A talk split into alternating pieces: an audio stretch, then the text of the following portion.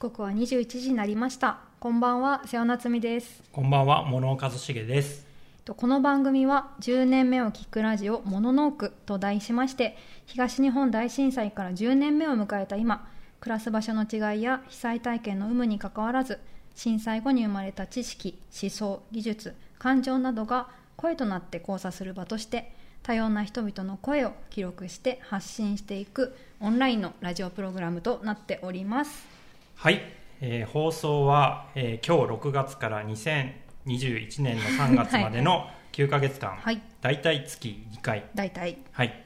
で土曜日の21時からの2時間。大体、はい、基本的には宮城県仙台市にあります、はいはい、東北リサーチとアートセンター、はい、通称トラックをスタジオにして生配信でお届けします。はい。ということでついにやっと始まってしまいました、始まりました。はいあのまずはねこれ誰が喋ってるんだっていうことをまあ紹介していくのか、自己紹介していくのがいいかなと思うんですけれども、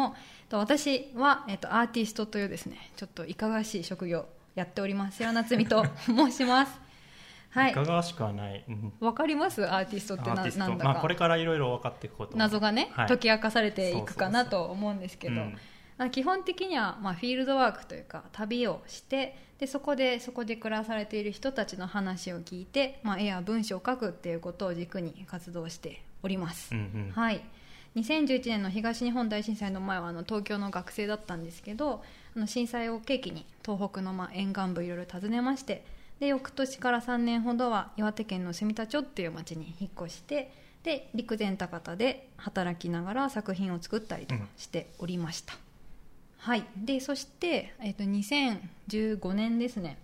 まあ、震災から4年か、うんうん、くらいだと思う、はい、4年経った時に、ね。うん、あの仙台の方に拠点を移してきまして、はい、一般社団法人ノークという、まあ、文章とか映像とか展覧会だったと、うん、あとはまあ対話みたいなことをしながら、うんうん、あとまあいろんなね活動をまとめて出版したりとか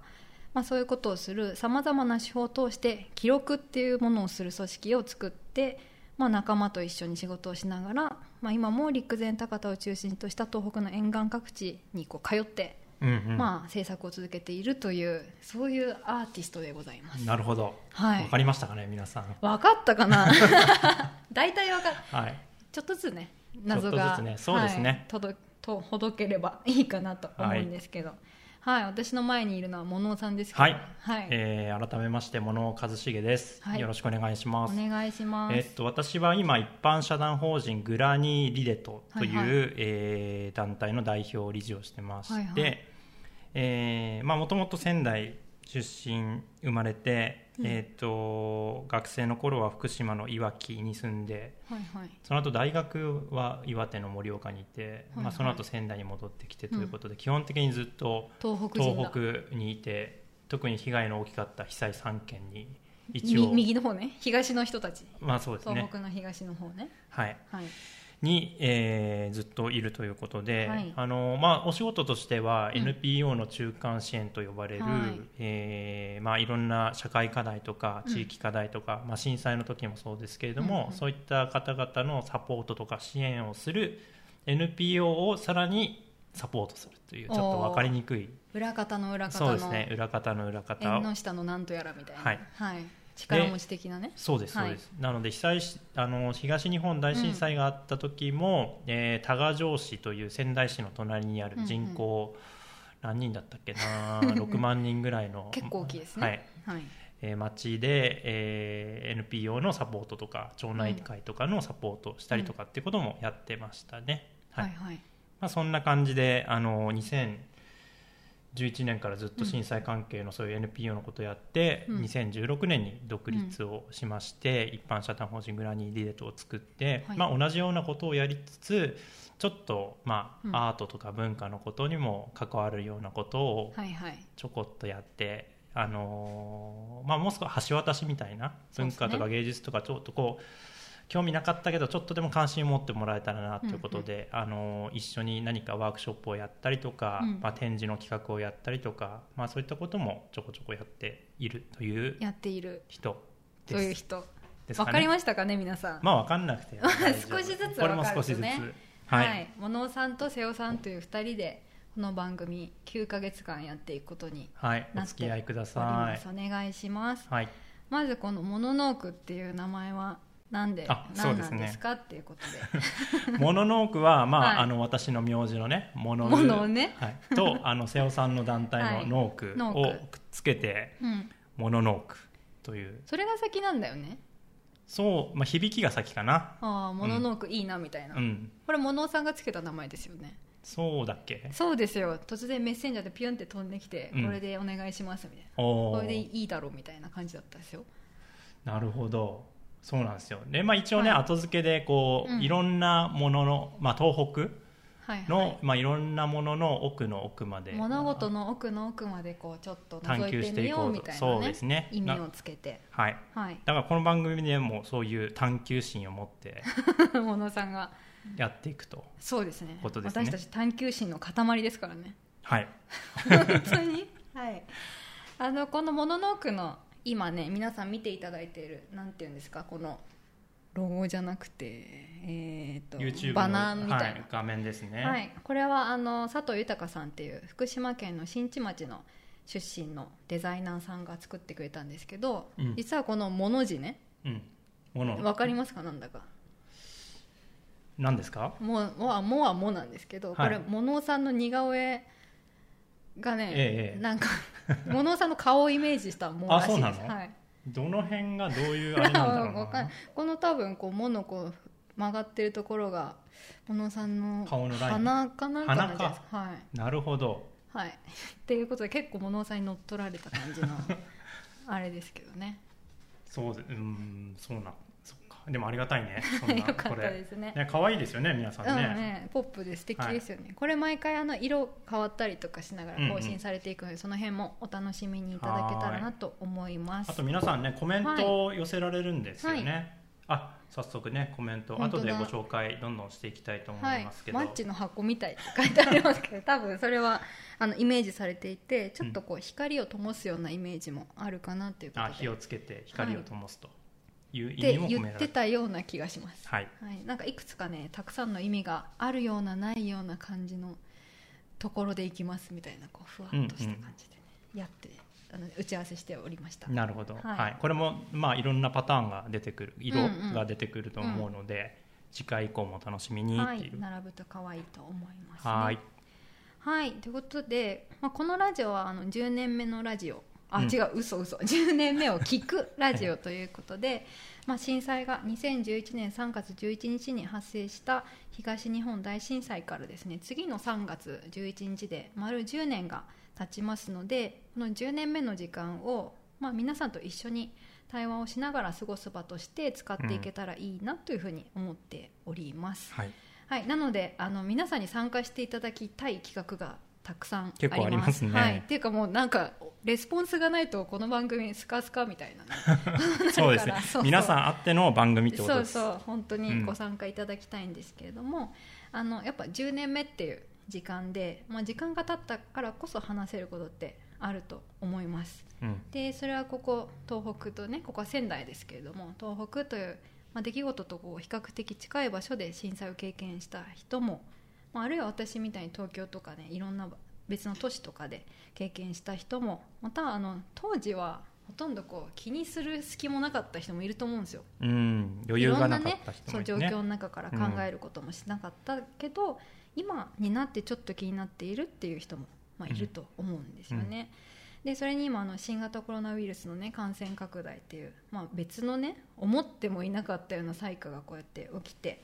さまざ、まな被害や不不安が出ていると思うんですけれども、まあ、そういうことからこの非常時の体験からまた震災とかね他の体験とかに結びついて考えていらっしゃる方もいると思うんですよね。うんうんうん。であの本当はももちろんあの集まって対応した方がいいじゃないですか、うんまあ、それの良さもすごいあるじゃないですか、うんうん私たち結構対話好きっていうか、うんうん。集まるの好きな、はいはいはい。ね、いつもは活動を、でね。そうそうしてるんだけど、うん。まあ、できないっていうことがあると今の状況としてあるんですけれども、まあ、そんな中で迎えてしまった震災10年目っていうので、うん。結構思いもよらない形だとは思うんですよ。はい。でもだからまあラジオっていうこの方法を使ってあのせっかくのオンラインラジオという場になっておりますので世界各地あの世界中のね地球上のね、うん、みんないろんなそうですね。そうそうさまざまな経験とか立場とかあるいは視点を持った人たちの声がこう響き合うとかね、うん、混じり合うような場にしていけたらなと私は思っているわけですよ。うん、はい。なるほど。小野さんはどうですか？そうですね。あのー はい、後でも話しますけどね、はい、この「モノノーク」っていうの始まったのも、うんうん、まあ、ちょっとしたきっかけでこう生まれたもので、うんうん、まさかここまでね成長してね。そう来るとは。そうそう、成長してねっていうか 私たちの勝手な考えですけど、うんはい、これからもっとね成長したいと思いますけど、うん、うん、まあ瀬尾さんが言った通り、はい。まあ、いろんなコーナーも企画も多いし、うんうん、いろんな人が参加できるしあんまりこっちもねなんかこう人こういうことを答えがあって伝えたいっていうわけでは全くないので、そうですね、あの皆さんとやり取りをしながら一緒に考えたりとか、まあ、悩んだりとか含めてしていければいいかなと思います、ね、声の交差点的なね。声の交差点いいじゃないですか。いいね。いい感じで声の交差点モノノークでやっていきたいなと思いますね、はいは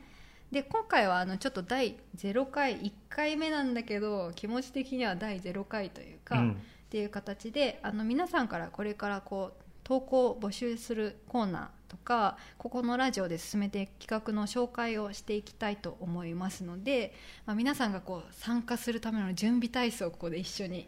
していくような回になると思います。そうですね、はい、でこのラジオは放送が終わった後もこのねこのこのラジオのプログラムの親玉がアートサポート東北東京っていう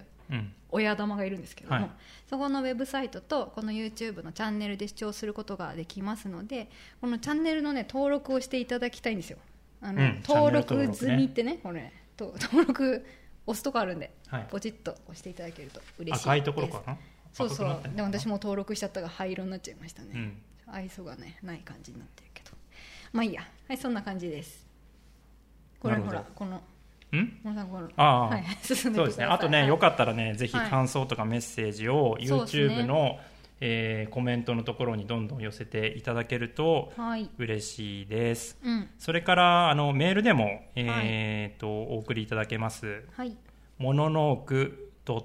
ラジオ gmail.com」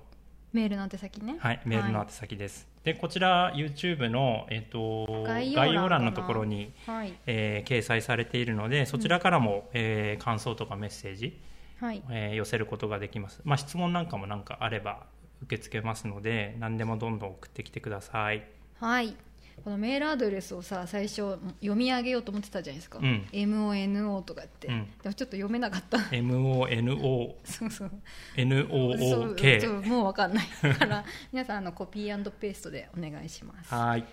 はいということで、えー、本日も23時頃までの2時間生放送でお届けします。最後までどうぞお付き合いいただければと思います。はいよろしくお願いします。では、えー、早速最初のコーナーに行きましょうえー、世界の今日。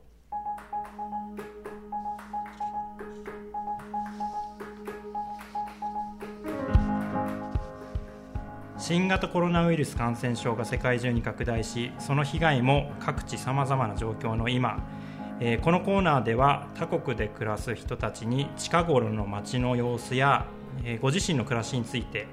また東日本大震災10年目に対する思いについて聞いていきたいと思います。はい始まりましたね世界の今日。はい、はい、初回となる今日はですねインディペンデントキュレーターの清水千夏さんにお電話をつなぎます。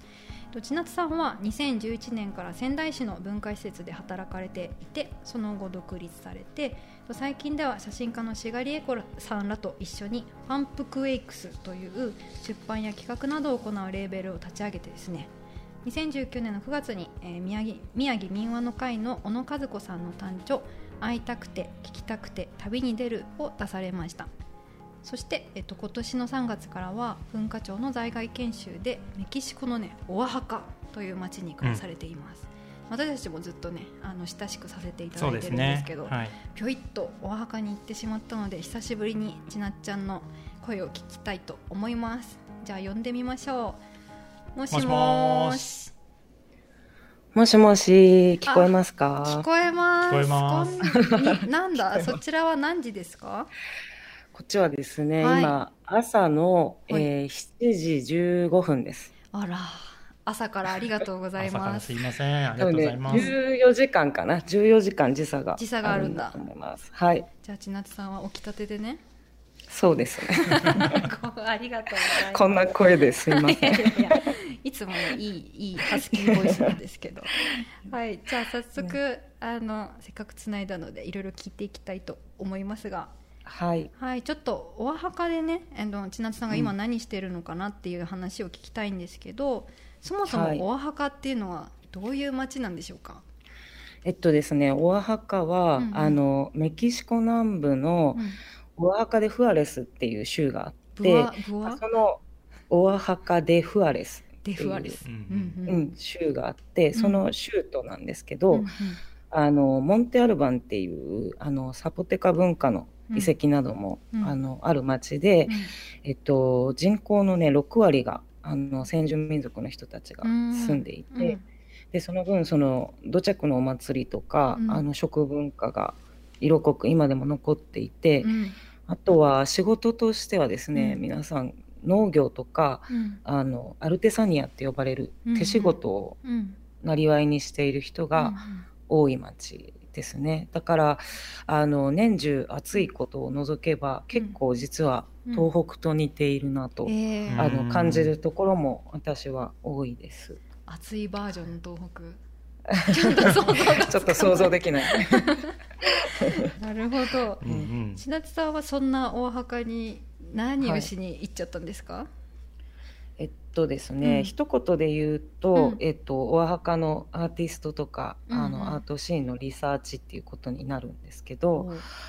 あの震災以降特にその中南米のアートシーンに、うん、えー、関心があって、まあ、2年前くらいに実際ね、メキシコとキューバを、えー、旅したんですね。でその時に訪れた町の一つがお墓だったんです。うん。うんでその時に、えっと、メキシコはもともと1920年代頃から、うん、あのオロスコとかリベラとかシケイロスに代表される、うん、あの壁画運動のうん、あの活動があって、まあ、街中に、えーと、自分たちの歴史とか、あのそういうことをあの考え方とか思想を反映したような、あの壁画があの作られる時代があって。、うん、で、えっと、もちろん今でもね壁画自体は残ってるんだけど、うん、その壁画を描いていくっていうあのこと自体は、うん、1960年頃にはあの収束してたんですね。でまあ、しかもその、えっと、壁画自体は結構あのプロパガンダ的な要素もあった、あの国の広報として行うようなこともあったんですけど、でまあ、その活動自体は知ってていたんですけど、まあ、それは、えっと、壁画は残っててもそういうなんて言うんだろうな運動としてはもう収束したんだろうと私は思ってたんですよ。だけど、えっと、お墓を訪れた時に、うん、あの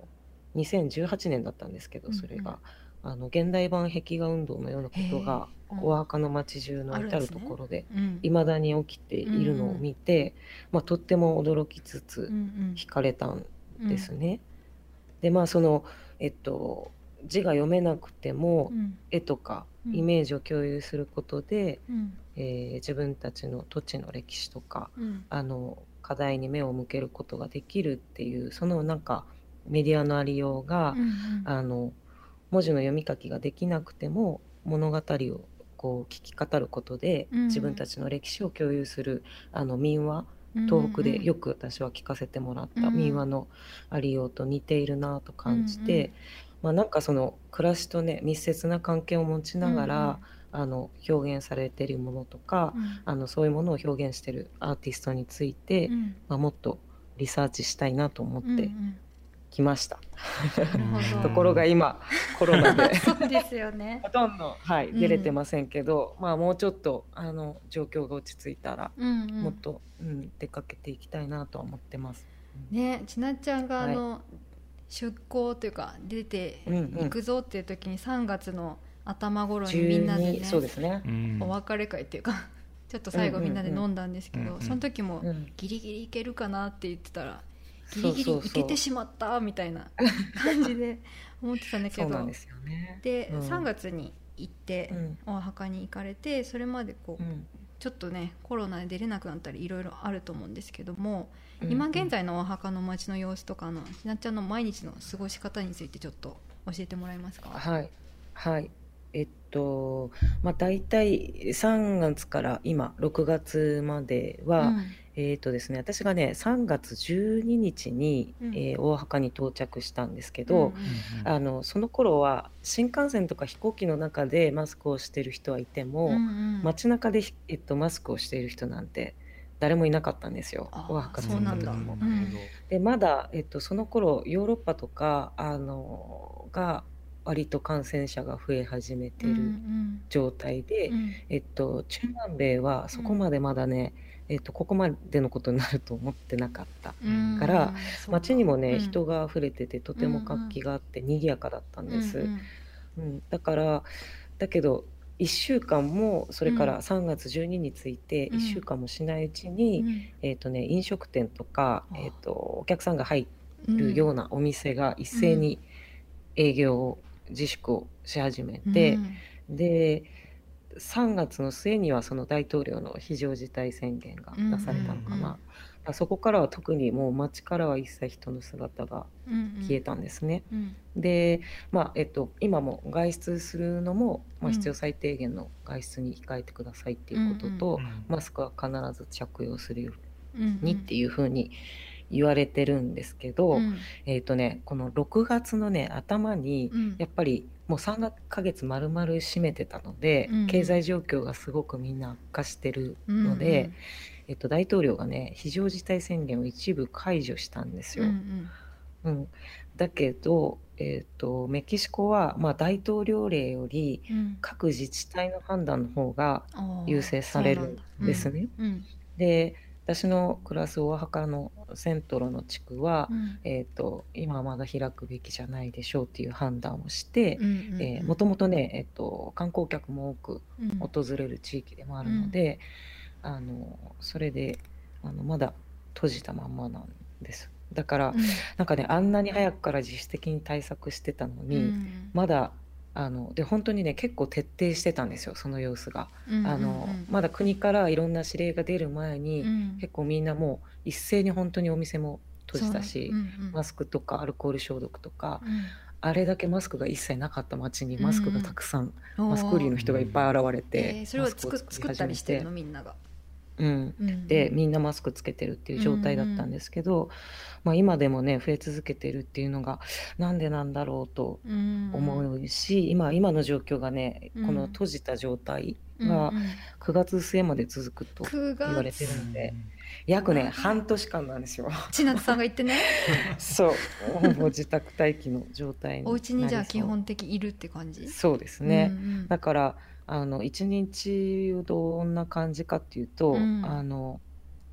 うんとまあ実際ね今外街は、まあ、休業保障とかが全然ないので、うん。うん、えっと、長期化してるその営業とか活動自粛の生活で、お店とかアーティストの工房などが、うん、まあ、潰れるところがちょっとどんどん出てきていて、でそれは結構、まあ、仙台のね街とも重なるのかもしれないですけど、うん、で私も食料品の買い出し以外は、うん、まあ、ほとんど外に出れないし、うん、まあ、他の村への移動とかもあんまりできないから家で本を読んだりとか、まあ、近くに住んでるアーティストの制作の様子を少しだけこう見せてもらいに行ったりとか、あと、まあ、それでもね実はその街中の壁画は更新され続けていてでそれをちょっと買い物の、うん、うん、延長で見に行ったりしてますね。うんうん、ただなんか、うん、結構こっちで生活してると,、うん。と車とか洗濯機とか、何もない生活に久しぶりさしていてだからなんか結構生活するということだけでもああなるほど。やることがいっぱいあるんだ、うん、そうやることがいっぱい、うんうん、物を運んだり物を洗ったりとかね。そう。そうそうであと、まあ、水道のね水もそのままあのの状態では飲めないから、うんうん、えっと、20ドル入りなのかな、のなんかボトル、うん、ガラ本って言われてるボトルを買いに行ったりとか、セットを買いに行ったりとか、結構なんかあのそれはそれで確かにね。暮らすだけで忙しいってことだ、うん、そうですね。ちょっと大変ですね。日本で暮らしてた時よりは、うん、なるほどね。そんな状況にいたとは、結構衝撃的、そうですね。なるほど。でも、あのさすがに運動不足で、でもあのこっちの食べ物美味しいので、食べてると結構太りました、ね、それは多分日本のね人たちも一緒かもしれないね、あ同じですか？お家にいてこうウーバーイーツなどをしてそうだからちょっと相撲を取ったりとかしてます、うん、家で どんな生活になるから。なんかね思考1000回踏むといいらしいよ一、日に。それを友達に勧められましたけど。はいってことで、ね。あの、うん、今ねお墓でこう、緊急事態の状況があると思うんですけど、はいはい、ちょっとこう震災のね経験を千奈ちゃんは仙台で過ごしてるじゃないですか。うんでその当時のこととなんか似て感じることとか、まあ、あとはこっち、お墓すごいなみたいなこととか違うなとか、そういうのって感じることありますか？えー、っとですねなんか実は大墓では、うん、えー、4日くらい前にですね、うん、あのマグニチュード7.7の割と大きな地震があったんですよ。ね、地震ありましたね。うん、あったね。で結構国際ニュースとかでも流れてたから、うん、日本のあの友達からもたくさん連絡が来て私はちょっとそのことにもびっくりしたんですけど、うんうん、でも結構うちが午前中だったんですね。10時半くらいにその地震があって、うん、うちは今住んでるお家がレンガでできているお家なので、うんうん、ちょっと怖くて急いで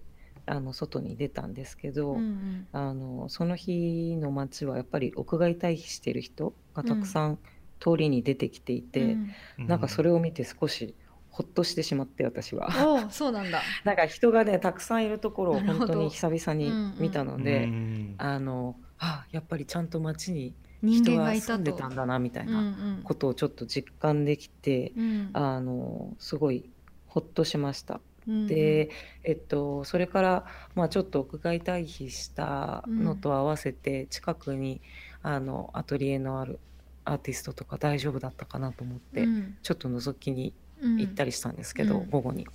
でそしたらもう誰も地震の話をしてなくてでそのことにもちょっとびっくりして、でもまあ多分今見てる感じだと、えっとまあ、地震の被害はいくつかね、建物に被害が出たりとかはもちろんしてるんですけど、それより多分こうコロナで、え長い時間かけてこう厳しくなってる状態の方が、ちょっと彼らにとっては多分圧倒的に、えっと、強いのか課題だから、多分もう政策をどんどんやってっててその時も、うんうん、その日も、うん、そうなんだ。からそれはすごい。すごいなと思ったし、うん。うん、あとは、まあ、今世界中で多分そのコロナでその集えないっていうことに対してどう工夫していけるかっていうことを、まあ、みんな多分考えてると思うんですよね。うん、うん、でなんかそんな中で私も、まあ、買い物の延長で、こう食料品の買い出しの延長であの壁どうなってるかなとか、うんうん、ちょっと街中のうんと、壁を見に行くことがあるんですけど、うんうん、やっぱりそれはこう更新され続けていて時事的なテーマに基づいたものが。うん、うん、だからそれにはすごい励まされるし、うん、こう同時にみんなで集まれなくてもあそこの街にあの絵があるっていうことを、こう街のこう時事的なことが更新されていくこう掲示板みたいな感じで、みんなが時間差でこう眺めることができるとかそれ,、うん、それを見た人がそれぞれになんか考えを巡らせるみたいなことが、うんうん、まあ、なんかこう緩やかに連帯するみたいなことが私の中にも起こっていて、うん、でそういう気持ちはなんかこういうコロナの状況であの直接会えなくても作品介して育っていくのかなっていうのを、うんうん、あの思ったりします。なるほどね。そう、やっぱ街っていう場所の使い方って本当なんか、ね、いろいろ本当にあるなって思う、うん。うん、仙台でもそれができたらいいのになと思いながらこうちょっと都市で使い切れないところがあるから感じたりしますね。なんか震災の後は、あの本当にねみんなで集まってとか、対話をひたすら重ねてっていうことが、あのかろうじてできたんだけどね、またあのコロナの状況はそれができないから、どうやっていくかをみんな本当もっか、うん、このラジオも含めて、あの考えてるんだろうなと思います。素敵だね。お墓の風景見たいですね。そうですね。全然行ったことないか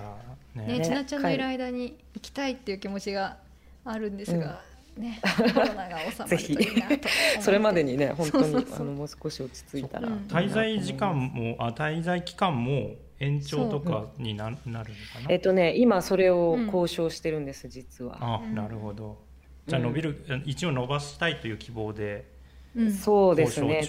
正直今ずっと家にいる状態だと、うん、あの人のこう暮らしぶりとかあのそういうのがやっぱり全然見えてこなくて、本を読んだりはしてるんですけど、うんうん、その状態だとあまり仙台にいるのと実は変わらないっていうか だからやっぱりもうちょっとあの直接出ていって、うん、あの人を会ったりとか話を聞いたりできる状態にならないとなと、思ってます。はい。じゃあはい、最後の質問。うん、震災とね10年目をこう今迎えているんですけれども、はい。その経過もずっと千奈さん見てきたと思うんですけどちょっと今思うことっていうか、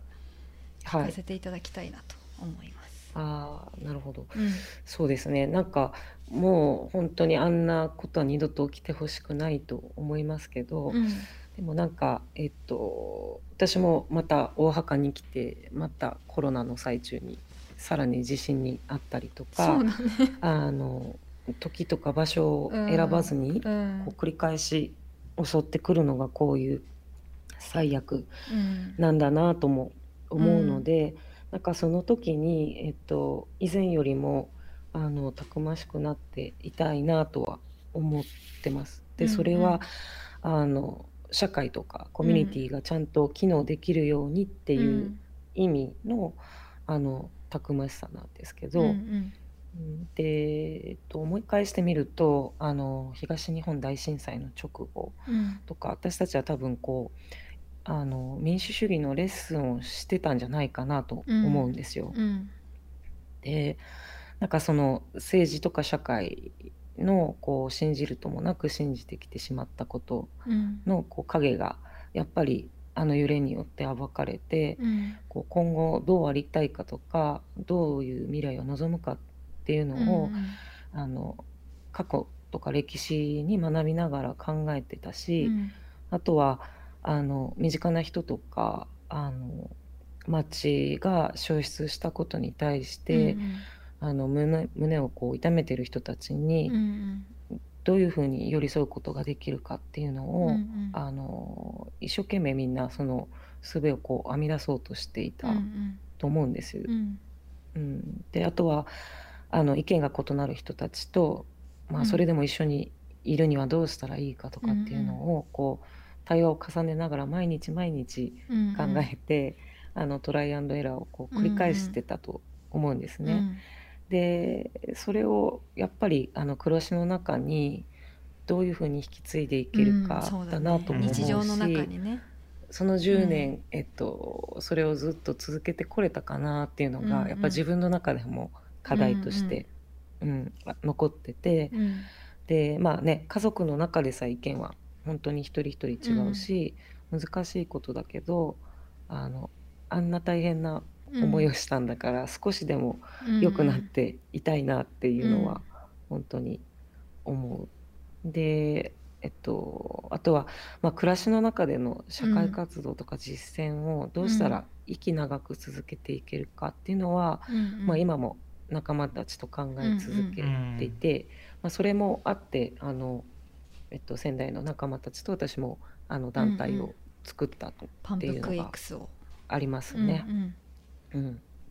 であとね、うん。個人的にはなんだ？緩急が課題ですね。ああ緩めるのと、うん、なんかやっぱずっと厳しいままだと疲れちゃうし、うん。続けられないし、うんうん。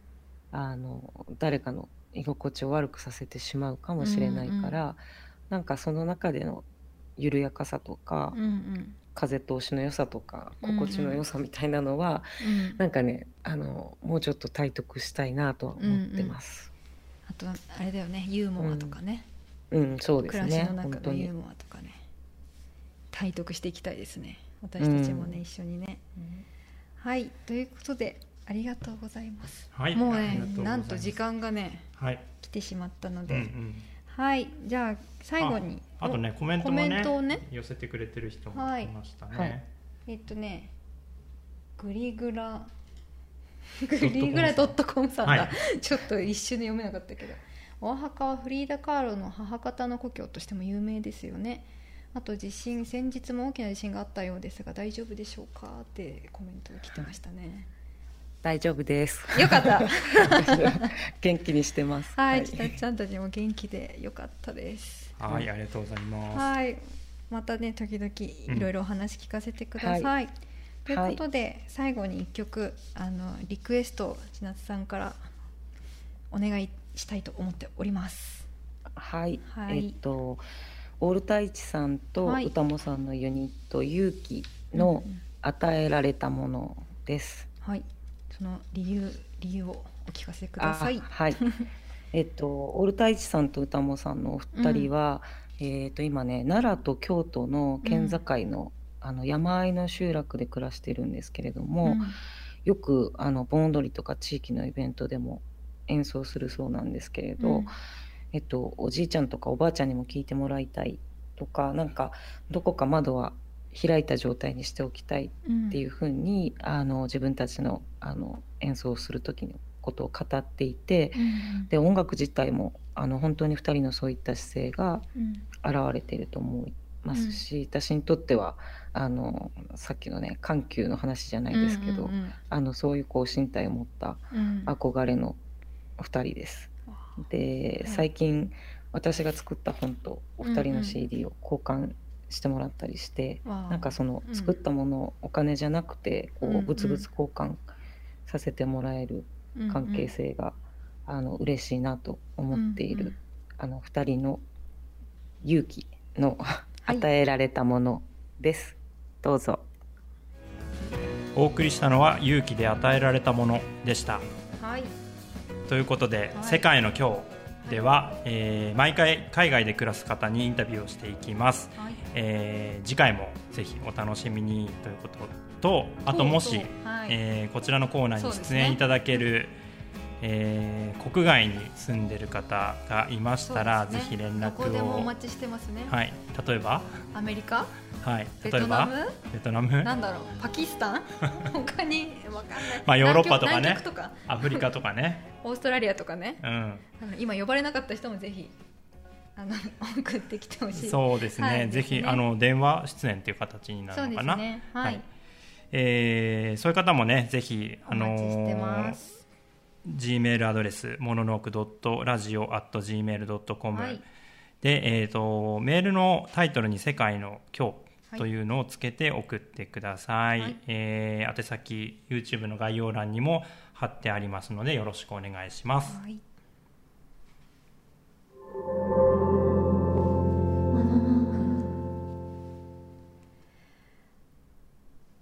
ということで「モノノーク」やっと始まりましたけど、はい。どうですか？いノやー楽しいですね。本当 やっぱ緊張するよね。緊張する？いやもうこれ結構実は準備がいろいろね頑張ってきたじゃないですか、うんうんこの半年くらい。はい。そして実はこのスタジオにも私たち2人じゃなくてスタッフの方が3人ここにいて、うんで東京から遠隔で2人見守っていてくれて、うん。っていうような状況の中で今ラジオをねやっとやってるって感じでそうですねありがたい。割と感無量みたいな。そうですね、はい。だ最初はだってね、こういうふうになる前はそうそうそうパそう。ソコン1台でちょこちょこちょこちょこやってたけど、そう実はこの「モノノーク」っていう名前のラジオは去年ちょっとちょうど1年くらい前からうん。まあ、モノさんとこう飲み会のノリであるじゃないですかよくバンドやろうとか、うん。ラジオやろうぜみたいな、うん。うん。でそのノリでこうラジオでもやりますか？みたいなことを酔っ払って言ったら、うん、小野さんがじゃあ日にち決めるぞみたいにしてそうだね。そしたら小森も連れてこいって今技術スタッフで入ってくれてますけどあの小森遥さんも農区のメンバーで、うん、あの引きずり込まれてそれで3人でこうあのゲストをね仙台の仲間を呼びながら毎月1回収録するっていうのを実は去年やっていて、うん、でそれがちょっと大きくなってというかそうですね。進化して、はい、あの震災10年という時間を記録するためにそのラジオを使おうということで、うん、今こうやって始まったっていう形ですね。そうですね、はい、まああの一般的なねラジオを想像している方には、ちょっと喋りがちょっと下手だ それはしょうがないよね、まあ、それはご容赦くださいですよねそうですね。それはご容赦くださいということで、はい、あなんていうかちゃんとあのコメントくれてる人もいますね。そうですね。はい、あの皆さんこうコメントいただくとあのラジオにもこう直接拾ったりもできますので入れておいていただけると嬉しいですね。うん、まああのもともとね私たち、まあ、私東京の出身ですし、はい、もう小野さん仙台中心にこう、はい、仙台を中心に暮らしてるっていうか、はい、仙台中心に そう仙台を中心とした東北をいろいろね、あちこち住んで暮らしている人ですけどまあ、あのいろいろこう背景が違うんで、まあ、その辺の振り返りっていうか震災10年のラジオなんで、うん、ちょっと10年前のこととか話していきたいなと思うんですけど、はい、震災の時って野さんあのどこにいたんですか？えっとさっきも言ったんですけど、うん、えー、仙台の隣のあそっか。そう多賀城にいたんだ、うん、にいて、はい。えー、多賀城市内の、えー、公共施設、うんうん。で働いてましたねその時は。あ NPO の支援みたいな。そうですね、うんうん、はい、多賀城市市民活動サポートセンターというところで、うん、えー、っとね本当に地震があった時は、うん、高台で地盤もすごく硬いところだったので、うんうん、でもすごく揺れた。あ多賀城市もね、うん、うん、けどで私はね玄関にいたのかな。入り口のところで、あの来場者の人と世間話をしてた、あそうなんですか。そう。それで地震がすごく大きいなということで、うんうん、もう目の前にあるテーブルの下に隠れて、うんうん、まあ、収まるまで待ってたっていう感じですね、うんうんうん、でその後パッと外に出たら、うん、まあ、雪が降ってきて、えー、寒かったんですねじゃあ。ねで情報がやっぱりね全部電源とかも落ちて分かんないから、うん。うん、カーラジオに、え耳をみんなで聞集まってきて聞いて、うんうん、でそこであのなんか津波があったっていうのを初めて知るって感じだったんで,、そうなんですね、その時は全然津波があったってことは知らなくて、うんうん、分からないって感じ。分からないままでしたね。はい。じゃあその多賀城で地震を経験して、うん、その後仙台の市内の自宅に戻って、うん、でそこで結構こういろんな人と集まってあそうなんですよ、うん、ちはねおばあちゃんと2人暮らしなんですけど、うん。うん、だからでもうちが2人暮らしっていうのを知ってたから、うんうん、えっと、ね、友達がね、うん、あの安否確認で先に行っててくれたんですよ、私帰ってきたのは夜の12時とか、うんうんうん、夜1時ぐらいだったかな。それ電車で帰れたんですか？いやあのスタッフの車で相乗りで帰ってきたんですけど、家のになんか結構人いるなって雰囲気だった。ワイワイしてんなみたいな、はい、みんなが心配してくれて来てくれて、そこから共同生活を始めつつ、うんうん、えー、まあ、ちょっと避難所の調査をしたりとか、うんうん、まあ、市外県外からの支援の、まあ、コーディネートみたいなことを現場でやってた感じですね。なんかこう仙台ってこうまあ、多賀城は沿岸の町ですけど、うん、まあ、多賀城の中でも多分被災のね、うん、いろんな程度があってこう、うんうん、津波を直接受ける場所もあるし、ね、高台だったら受けないとかもあると思うんですけど、うん。うん、仙台ってまたちょっと距離があるから、ちょっと後方支援っぽい場所でもありますかね、そうですね、特に仙台の街中なんかはね、うん、うん、基本的には地震被害っていう方が大きかったんでうんうん、でやっぱり来やすいですよね、市外県外国外から支援に来るとなって最初に入るのは仙台が多いんで、うんうん、まあ、いろんなものが集まってた結構う。ぞうむぞう感ありましたよね ね、最初の仙台はね。そうね、うん、支援者も来ればこう何かをねそう。やりに来る人もいるみたいなそうですね。熱い思いを持った人もいるし、うんうん、まあ、いろんな考えその人をこうピュッピュッてこう仕分けしたりとか、まあね。うんうん、話を聞くっていうような、まあ、あと支援先つなげるみたいなのがモノさんの仕事だった感じそうですね、まあ、うん、私含めて、まあ、組織としてもそういう役回りをしたのかなと思います、はい、なるほどね。だからその、まあ、いろんな当事者みたいな言葉があるけど、うん、まあなんか直接津波の被災をした人っていうのがすごくね今回の、うん、今回のとか東日本大震災ではこう強く被災の程度が高いとされるけれど、ことが多いと思うんですけど、うんうん、やっぱり仙台であるとかさまざ、まな隣の町とかいろんなねあの関わりの城があってっていうのがありますよね。そうですね小野さん自身もこう自分のこと被災しましたっていうこともあるんですか？うんケースバイケースかな。まあね外からすごい来た人とかに対してはとかあるもんね。だから相手あっての言葉でかな、うんうん、そうかもしれないですね、うんうん、揺れますよねその辺がすごく、うん、そうだね、うん、でまあそこで考えるっていうのも大事なことのような気がしますけどね、うんうんうん、関係性の中でどの言葉を使うかみたいなね、ちなみに瀬尾さんはあれですよね、はい、東京にいたんですか？東京にいてそうっす。自宅。いやあそうです。ルームシェアしててそれも、うん、で友達5人くらい住んでたので、うん、そこがまあ避難所みたいになって。でみんなでワイワイワイワイっていうのかな？あのだんだんワイワイしてくるんですよ。学生だったんで私。大学院に上がる春休みだったので、うん、最も暇な人間ですよ。世界で一番暇な人間をやってて。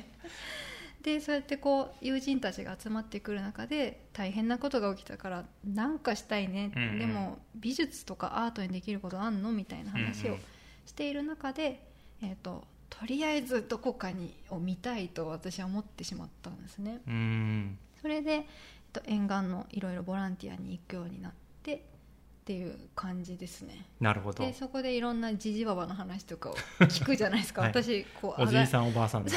じいちゃんばあちゃんの話を聞かせてもらって、うん、でそこでやっぱこう圧倒的に思ったのはあのなんですか東京だと東日本大震災東北沿岸部壊滅みたいな、うん、大きい言葉なんですよ、うん、だから全員いないくらいの強い言葉で語られてて、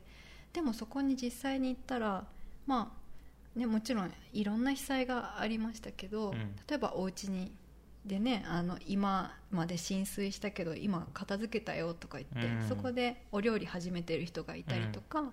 あるいは被災したお家があったからその人たち含めてその残ったお家でみんなで暮らしてるとか、うん、なんかいろんな姿があって、うん、あここに生きてる人ちゃんといるしそこでその例えばねこういうふうにあの道端に遺体があったみたいな話もあるんですよ、うんうん、でもその時にどうやって自分は弔いをしたんだみたいな話とかもされていて、うん、あ現場ではこういうふうにこうもう生きるというか、うん、暮らしを立てること始まってるんだと思って、うんうん、でそこがこういうことを私はちゃんと聞きたいなと思ってで東北にこう惹かれてくるっていうのがありましたね。だから、私自身はこうずっと、うん、なんていうんですか？旅人というか、うん、あのそこにたまたまこう聞きに来た人というか居合わせた人みたいな形でずっといる感じがしますね。なるほど、うん、そうか。まあこういうふうにちょっとね立場の違う2人で進めていくのも、悪くない。そう悪くない、まあ、幅広いね話ができるんじゃないかなって気がします、そうそうだからあのいろんな人が参加できるようにね、うん、場が開けたらいいなって思ったりしますね。でも瀬尾さんとね、うん、私も何年ぐらいですか、はい、出会ったのは。えー、56年前ですよね。6年前。からまあね一緒にお仕事したりとか、うんうん。ね、まあ普通に飲み仲間的なそう飲み仲間的なところもありますけどね、はい、まあ、その辺の話もちょいちょい入れながら進めて。飲んで話とか。そうですね、はい、はい、あの余計な脱線もあるかもしれませんけどね。そうですね、はい。だからまあそもそもその私ともどうさんみたいな私一応美大を出てね、うん、アーティストという仕事をしてるんですけど、うんうん、小野さん NPO とか中間支援とか、市民活動のエリアというか、ね、あの業界にいると思うんですけど、はい、でも震災後の仙台って結構そういう全く違う業種の人たちが出会って、じゃあ記録をしましょうって言った時でも、まあ、いろんな業種の人はそうだよねみたいな、でいろんなアイディアとか視点とか持ち寄って活動が生まれるみたいなすごい自然だったと思うんですよ、ね、うんそうですね、うん、確かに。やっぱりまあ仙台は大まあ東北の中では大きい都市ですけど、うんうんうん、とは言ってもやっぱ東京とかと比べたら人口規模は全然違うので、うんうん、やっぱり横のつながりとかそのフットワークの軽さっていう部分が、まあ、特に緊急時とかそうです、ね、まあ、その後ぐらいは、うん、まあ、結構うまくいってた部うまくつながった部分もあるんじゃないかな、ね、だから瀬尾さんと私が出会うってこと自体も、うん、もしかしてなかったかもしれない。あんまりあないですよね、うん。まあ、特に東京とかに住んでる業界のこう壁がすごいあるわけですよ、ね、まあ、その業界だけでもすごい人がいっぱいいるからそれだけで成立しちゃう部分もあるかもしれない、ね、それもあるしあるけど、まあ、東北に来て仙台に来て、まあ、業界の規模もあるけどやっぱ震災でこうそんなこと言ってられないっていうか、あのやりたいこととか目的が一緒だったらいろんな技術とかアイディア持ち寄ってやりましょうみたいなのがあって、それはすごい有機的で、結構いろんな発明も生まれたというかいろんなこうコミュニティも生まれたような気がしていてそれが私仙台面白いなと思っておる次第です。はい、そんな感じ。はい、はい、で、まあ、そんな私たちが、まあ、飲み仲間だった私たちがどうしてこうやってラジオやるようになったのかって、うん、まあ、さっき飲み会からって言いましたけどこうやってねちゃんと企画になっていったのはあのアーツカウンシル東京っていうあの親玉がね、はい、いてそこのアートサポート東北東京っていう親玉のプログラムがあって、はい、でその中にこのラジオがあるんですけど、うん、それのあの立役者の、えーと、アーツカウンシル東京のプログラムオフィサーっていう謎の職業の佐藤理瀬さんって私たちずっとお世話になってるんです、はい、なので理瀬さんをちょっとお招きして改めてこの経緯についてお話ししたいなと思っております、うん、はい。じゃあ理瀬さん呼んじゃいましょう、はい、もしもし。もしもし。もしもし。お安定の不安定な音ですね 聞こえますか？聞こえておりますはい聞こえてますはいお待たせしましたお願いしますちょっとあのいろいろ難しいカタカナとか出てきたので自己紹介とかを先にしていただきたいなと思います。はい。はい、あの謎の親玉の組織の手先ですね。はい。めちゃめちゃ怪しいじゃないですか。はい。はい、改めまして、熱川州東京の佐藤理生と言います。佐藤理生さん。佐藤理生さん。はい。はい。えっ、ー、と、まあ、アーツカウンシルと言っても、うん、なかなか、あの、何な組織なんだっていう方もいらっしゃると思うんですが、うんうん、あの、組織自体は東京都歴史文化財団っていう財団の中にある組織なんですが、うん、まあ、財団自体はいろんな文化施設、あの劇場だったり美術館だったり博物館を持ってる、あの組織なんですが、まあ、そこの中ではアーツカウンシル東京はあの施設持たない組織でやってます。うん。うんうん、でなので、まあ、助成金を出したり、あの NPO とかいろんな方々と一緒に、うん、あの街中でこう事業をやったりっていうのを普段、うん、あの仕事というか組織の仕事としてやってます。うんうん、でその中で、えっと、私が普段担当している東京アートポイント計画っていう事業があるんですが、はいまあ、それはあのさっき言ったその助成金と、まあ、事業があるとしたら、その街中でいろんな NPO の人たちと一緒にあのアートプロジェクトを実施するっていうのをやってます。でまあ、いろんな人たちとこういろんなアーティストの人だったりあの市民の人と一緒に作品作ったり、うん、まあ、あの特徴としては結構そういうイベントをやっていくっていうよりも、うん、そういう活動がこう生まれてくる仕組みだったり、うん、あの運営する人をこう重要視して、何年もこう時間かけてじっくり取り組む活動みたいなことを普段やっております。はいはい、ありがたい活動です。はい。はい、で、まあそういう事業は、はい、あのプログラムオフィサーっていう、うんうん、あの名前で、肩書きで、あの名刺にプログラムオフィサーって入ってるんですけど、うん、担当しています。うん、で、まああの、これ東京都の事業だったり、アーツカウンシルも一緒にやっていて、うん、で NPO の人たちだったり、まあ、アーティストだったり、まあ、いろんな人が関わってやる事業が多いんですけど、うんうん、まあ、その間に立つ仕事ですね。はいはい、あのさっきモノはい、うん、モノさんがあの中間支援やってますっていうことを言ってたと思うんですが、まあ、同じあの私たちも文化の分野で中間支援をやってますっていうのをよく仕事の説明としては言ったりしてますね。ありがてえ。そういうプレイヤーとしてはねそういう人がいないと何もできないというのがありますからね。うん、はい、です。うん、なのでそういうまあいろんな人たちと一緒にあの都内の事業を、うんうん、まあ、板挟みになりながら 日々 やっているんですが、はい、まあ、あのそのやり方を、あの、うんうん、東北の震災の後、支援事業っていう形で展開してきたのが、うん、あの、このモノノークも、うん、あの、一環となっているアートサポート東北東京っていう事業で、まあ、それをあの立ち上げから担当しています。なるほど。だからもう約10年近く、リセさんがずっとや担当してるってことですね。そうですね。早いですね。普通に考えれば、その東京都の財団で東京のことっていうのが基本的な取り組みだけどそれが震災もあって東北のことも東京の財団がやり始めたっていうことですよね。ですね。うん、なるほど。そうですね。まあもともとあの2011年の3月に震災があって、でその後に東京都があの震災に対してどうするかっていうので、うん、あの都全体を挙げて結構あの岩手、宮城、福島3県の支援に出るっていうのと、うんうん、あのまあ、首都圏も大きな地震が来たり災害が来るっていうのも、はいはい、あの想定されてたので、うん、まあ、あの現地の支援と自分たちの準備をするっていうのが、あの6月ぐらいですかね2011年、あの東京都が対策を作って結構すぐなんですね。そうですね、うん、でそれの芸術文化版のが、アートサポートトーク東京っていうので始まったのが7月から事業始まりました。うん、7月、うん、あだからもうほ、うん、本当にちょうど10年ですね、今6月27なので。ちょうど9年だね。うん、あ9年。あそうちょうど9年、ね、10年目を迎えて、理性さんの10年目が今始まるところですね。いつもこの年と年目っていうのが分かんなくなる今年目年目に入ってるところです。はい。そう。そうなんです。だからもともと東京都がやるっていうのを、うんうん、あのまあ、今は厚川州ですけどその前文化発信プロジェクト室っていうのがあって、うんうん、でそこでやってたあのやり方を使って展開ができないかっていうので始まった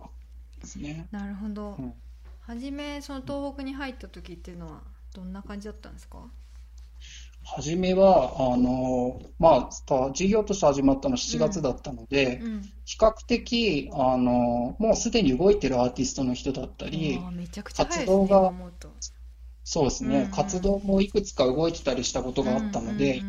もともとなんかこの事業の特徴としては、うんなんかこうイベントをこう東京から持ち込んだり、あのアーティストと一緒にいて何かするっていうよりは、比較的こう現地の人と一緒に必要なものを立ち上げていくっていう考え方でやってた部分はあったんですけど、やっぱり最初の頃は、あのすごくもう動いてる人たちがいるので、そこの中でこう足りないものを補ったり、なんか実は今こういう展開が必要なんだと思うっていうのをこう活動を広げていくようなところをこう支援していくっていうのが多かったですね。じゃあもう最初は仮設住宅で何かやってるアーティストとか、なんかそういう例えばボランティアツアーやってるアーティストとかの支援とか、うん、そんなイメージとかですかね。そうですね。うんうん、ただもう活動自体は、うん、あの自分たちである程度こう動いている部分もあったと思うので、うんうん、そこになんかこうまた東京都がっていうふうにこう一緒に入っていくというよりは、うんうんなんか例えば仮説一つでやってるんだけど、うん、実は隣の仮説に行って何かそれをやったりすることも大事なんじゃないかっていう話が出てたりした時に、うんうん、まあ、そういうところを一緒にやったりとか、なるほど。なんか今はここまではできてるんだけどこの部分本当はやったらいいんだよねっていうところを一緒にやったりとか、うんうん、そういうところが最初はあの多かったかもしれないですね。確かにね一人のアーティストで仮設住宅全部とか絶対見れないから、それ広げていったりとか手が回らないところにそういう支援が入ってたんですね。うん。うん。なので、最初の頃はすごく数も多かったです、うん、3件、いろんなところで小さな活動がたくさんあったので、うんうん。うん、それがこうだんだんフェーズが変わっていって、でだんだんこう落ち着いてあの、アーティストと一緒に企画を立ち上げたりとかっていうふうに、まあ、変わっていったっていうような感じなんですかね。うんうん、そうですね、うん、あの比較的こう現地に入っているアーティストの人というよりは、うん、あの例えば岩手とか宮城とか福島で、うんうん、あの行くんだったらまず誰に会った方がいいですかとか、うんうん、いろんなこう情報を集めていく中であの結構最初の頃からいろんな地域の人に会っていって、うん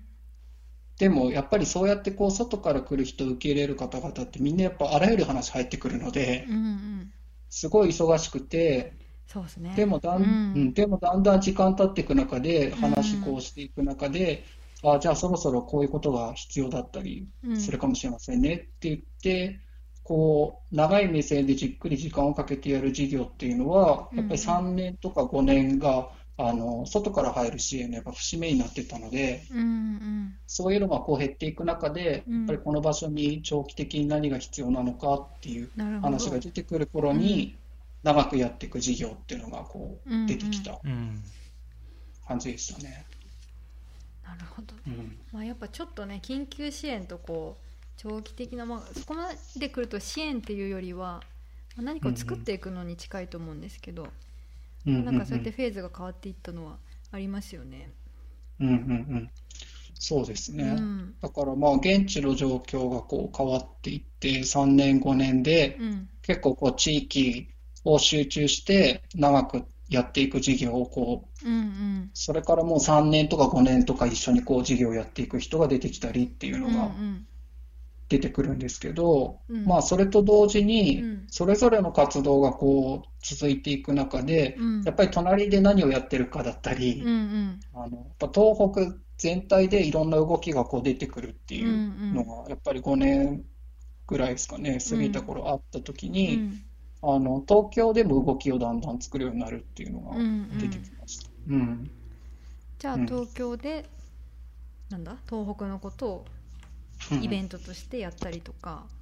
するみたいな、そうですね。うん、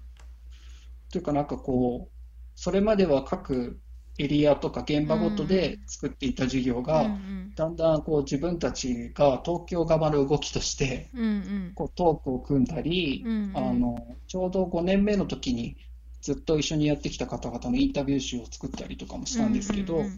まあ、なんかそうやって遠くの人に遠くのことを伝えたりするようなメディアを作ったりっていうことを、こうやっと5年が過ぎる頃から始めたりのをやり始めましたね。うん、その頃ですかね私たちも。理性さんと絡みが生まれ始めたのは、うん、絡みっつうかなんか。知り合ってちゃんとまあなんかその以前にも私たちもこうお会いする機会は多分あったと思うんですけど、実際にそのまあ言ってしまえば私とか物尾さんもこう現場でやってるみたいな感じで、なんかもうちょっとこうつないでいこうとか、あのそういうところまで手が回らないような状況が多分最初はあったと思うんですけど、だんだんその5年目とか6年目とか時間が経っていくとこう何て言うのかな。その活動をこう東京に届けたり。他の土地に届けたりとかが始まっていくようなタイミングがやっぱりこう重なっていくんですよね多分。現場とアーツカウンシルあの、まあ、現場で動いてる人たちだからですけど。でその辺多分理性さんと一緒になんかやれそうな空気感みたいなのが多分出てきたのがそのくらいかな。うん、うんまあ、もちろんね、瀬尾さんが動かれてることとか、うん、あの、物尾さんが仙台にいるぞっていうのは、もちろん、あの、並走して知ってはいたんですけど、うんうん、やっぱりあの仙台はあのすごい皆さん、まあ、メディアテイクとかを中心に、いろんな人が集まったり活動がこう生まれていたので、うんうん、逆にあのその仙台ではなくいろんな他のエリアで活動するっていうのが多分最初すごい、自分たちにとっては重要だったのかなと。うんうんうん、なるほどでもやっぱり5年くらい過ぎてくると、その東北の中にこう震災以降にこう出てきた活動が、だんだんこうつながっていって、こうなんかこう目がこう生態系みたいにこうなってきたときに、やっぱりそれをこう仙台がこう中中心って言ったらあれですけど、仙台にまた人が集まってきたりとか、あの多分瀬尾さんが引っ越しをね、2016年でしたっけ、にしたりとか、その辺のあたりで。また東北をどうこれから考えていくかっていうタイミングに、改めてこう仙台で何をするかっていうのが出てきた時期なのかなっていうのが、ありましたね。ね、その頃に多分瀬尾さんに、あの東京でトーク出ていただいたり、うんうん、さんと仙台でトークをやったりっていう。うん、うん。もはやあれはだから東京東京の動きを最初に始めた頃なので、ね、やっぱ5年過ぎた、うんうん、5年目、6年目ぐらいですかね。だからなんかちょっと寂しかったですもんね、うん、その前。あ、塚橋絡んできてくれないなみたいな、うん、あそう？そうそうそう。全然わかんないけど。なるほど。でもまあそんなこんなでね、まあもうじ今もうぶっ飛ばしますけど10年目。10年はい。そうそう、になってこの、まあ、10年っていう時間の中で10年目の時間をどうやって一緒に過ごすかっていうのを、まあ、去年くらいから相談をしながらこのラジオっていうのにつながってきたと思うんですけど、まあ、このラジオのお話をそうですね。なんでこの企画が立ち上がったのか。そうですね。っていう話をしたいですね。はい、はい。そもそもなんでなんですかね、モノノーク自体は動いてましたけどね。そうですね。うん、そのもともとこのアートサポート東北東京の事業が、震災と同じ時間を重ねてきてるので、うん、今年が10年目を迎える。そうですね。で、この事業自体の区切りが実は10年っていうのが、2年前ぐらいからあの議論が始まっていて、で、まあそこの中でやっぱりこの10年っていうのをどういうふうに迎えるかっていうのをずっと議論してきたんですけど、まあそこの中で多分10年目っていうのは、こう、事業を10年やってきたのはこうだったって伝えるよりは、おそらく10年目だから必要な、東北にとって必要な何か議論だったり、ネットワークみたいなのを作っていく必要があるだろうっていうのは、あのずっと議論してきたことでした。で、まあそうすると、なんかこう何ができるかっていったときに、授業が終わっても、東北内でこうつながっていくようなネットワークを作ったり、うんうん、何かあのさっきの東京の役割じゃないですけど、震災の後のいろんな経験とか技術をよりこう遠くの人に伝えていくっていうのは、うん、なんか役割なのかなっていうのは。東京のね、東京の役割としてってことですね。うん、うん。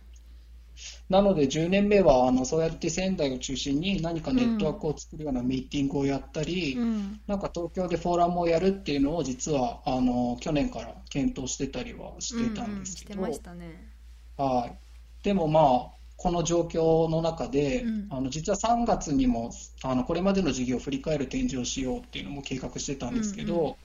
まあ、その展示もあの延期から中止になって、うん。まあ、人と人が会うことが難しい状況も出てきたので、うんうん、ちょっとやり方を変えるかっていうので、ね、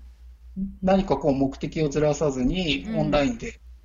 やるのは何かっていうので、うんうん、まあ、このラジオ企画っていうのも一つ出てきた。もともとその私たちがモノノークをちょこちょこやっていてでそれを理性さんが実はこっそり聞いて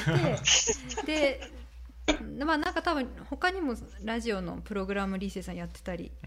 するじゃないですか、うん、ラジオ下かじろっていうのやってたりとか、うん、まああれはラジオとまたちょっと違ったりするけど、でも多分そういういろいろ多分イメージが重なってもう理性さんもこれラジオでみたいな感じでこう置き換えましょうみたいなモードに切り替わったのが34か月前ですかね。結構早めに切り替えがありましたよね。うん。まあ、事業でいうとやっぱ年度の区切りがあるので、うん、そうするとやっぱ3月、4月の区切りのとこでどういうふうに次の事業をやっていくかっていうときに、ちょうどコロナが広がったのが多分その辺ですよね。うね。うん、なので、そこの中で、じゃあ何ができるかっていうので、まあ、このラジオの話というか、が出てきた。なるほど。っていう。はい。あのコメントもねいろいろ来てて、はい、川原さんから支援する人を支援するプログラムです、はい、えー、10年目の節目ですが、まあ、これから先10年が大切だと思います。ということで、うん、まあ、はい、この10年目をかん、まあ、いろいろ考えたり話したりすることによって、この先のことっていうのもいろいろ見えてくるものもあるし、課題なんかも浮き彫りになっていくのかなというふうに思いますね。はい、うんうん、そのなんか改めてその10年目って言い切ってるじゃないですかこれは。うん、で、その区切りをね東京としてそれをつけるっていう役割になるっていうのもあるけど、その10年目どうすか？っていう、うん、10年目どう思ってますか？みたいな、うん、どうですか？東北にいるものあ私ですか？うんまあえこの話ちょっと長くなるから後にしよう。え嘘カットすんの？まあそうですね、まあ、節目節目と言いますが、まあ、節目という感じもしない、個人的には、まあ、やっぱりずっと付き合っていくっていうか、寄り添っていくものなのかなという感じなので、まあ、10年経ったなっていう感じですがまだ走り続けている感じもしますしね、うん。でもまあ10年目だからこそ、まあ、注目されたりとかあのいろんな広く遠くに届けられることもあるとは思うので、ままあ、その辺はこう個人としてとあとはまあなんていうのかな、うん、組織なのかこのプログラムとしてっていうところもあるのかなっていう気はしますね。はい、そうですね、うんうん10年目をこう利用するみたいなね、うん、言い方も戦略的10年目という。たりとか。いいのかどうかわかんないけど、はい、そうそうそう。はい。結構ねそれぞれ思惑が違う10年目のあり方があって、うん、でもこのラジオの場でそういうこう小野さんはそうやって捉えていたり例えば、まあ、10年目だから参加してみたいみたいな人がいたりね、うん、なんかいろんな参加の仕方があるといいなって思ったりしますね。はい。もうまとめる？そうですね、はい、結構話が盛りだくさんになってそうですまだまだ聞きたいことはあるんですけど。はいわかりました。リセさん最後に何か言い残したこと何かありますか？ざっくりとした進め方すごいですね 何か言い足りないことを続いていくので、はい、おいおい。あ言い足りないことはあのチャットのところにねどんどん書いてもらって あの補足してください。コピーペーストそうそうそうそう。はい、そこにどんどん入れていくか。そうですか。わかりました。大丈夫ですか？大丈夫じゃないですか。じゃああのリセさん最後意気込みをこのラジオの。そうですね。はい。お願いします。はい。あの。まあ、もともときっかけは、そうやってオンラインに切り替えるっていうのもあったんですけど、まあ、実は瀬尾さんとね、あの、実は3月に中止になった展示のも瀬尾さんにちょっと関わってもらう話をしてる頃に、なんか今だからこういう文学賞みたいなのがあってもいいんじゃないかっていう話が。言ってましたね。うん、あの10年目の手記の。はい、淡いの頃文学賞っていうのはどうかやりたいとか言って、ね、話。あったりして。で、まあなんか今だからそうやって言葉にするタイミングだったりするのかなっていうのをすごいその時思ったんですけど、うんうん、そしたらなんかその次の週ぐらいに物尾さんが東北復興文庫っていう震災の経験をまとめた本のレーベルを作るっていうのを、はい、あの SNS で見て、うんうん、やっぱりなんかこう10年ってまあ節目って言っても多分体感とは違う部分はあると思うんですけど、うん、なんかこの10年っていうことで、何か今まで生まれた言葉を形にしたり、なんかまとめたり、届けるタイミングとしてはすごくいいのかなというふうに、ん、なんかその2人の話を聞いてすごく思ったことがあって、まあそういう時にこうラジオだったら声をこう直接伝えたり、うんうん、なんかね、出会ったこともない人にも何かこう言葉を届けるものとして、まあ、一つのメディアとして使えるものもあるのかなっていうのも、うんうん、なんか最初の頃にやっぱりこういうのが大事だと思ったのはそこがあったので、うんうん、なんかいろんな方がやっぱりこれを使って言葉を、ね、形にしたり届けたりっていうふうに一般になっていけばいいなっていうのは改めて思います、ね、あのはい、最初に声の交差点ってありましたけど、はい、本当に声の交差点になっていくようにしていきましょう。続けられるといいなって思いました。はい。はい。はい、これからもよろしくお願いします。よろしくね。はい、よろしくお願いします。はい、ありがとうございます。ということで、ありがとうございます。えー、ここまでアーツカウンシル東京のプログラムオフィサー佐藤理生さんと電話をつないでお話を伺っていきました。はい、理生さんありがとうございました。ありがとうございます。はい。では一曲おかここで一曲お届けしようと思います。と今回このラジオのですねジングルとかいい感じだなと多分皆さん思っていると思うんですけれども、えっ、と奈美佐藤さんという方がですね全部作ってくださっております。奈美さんは仙台市の荒浜で育って震災を契機に音楽活動を本格的に始められた奈美佐藤さん。小野さんも知ってると思うんですけれども、はい、奈美さんの音楽の中にあの仙台のとかねいろんな海辺のフィールドレコーディングとか人々の会話の声などが用いられたものもたくさんあってこう風景が見える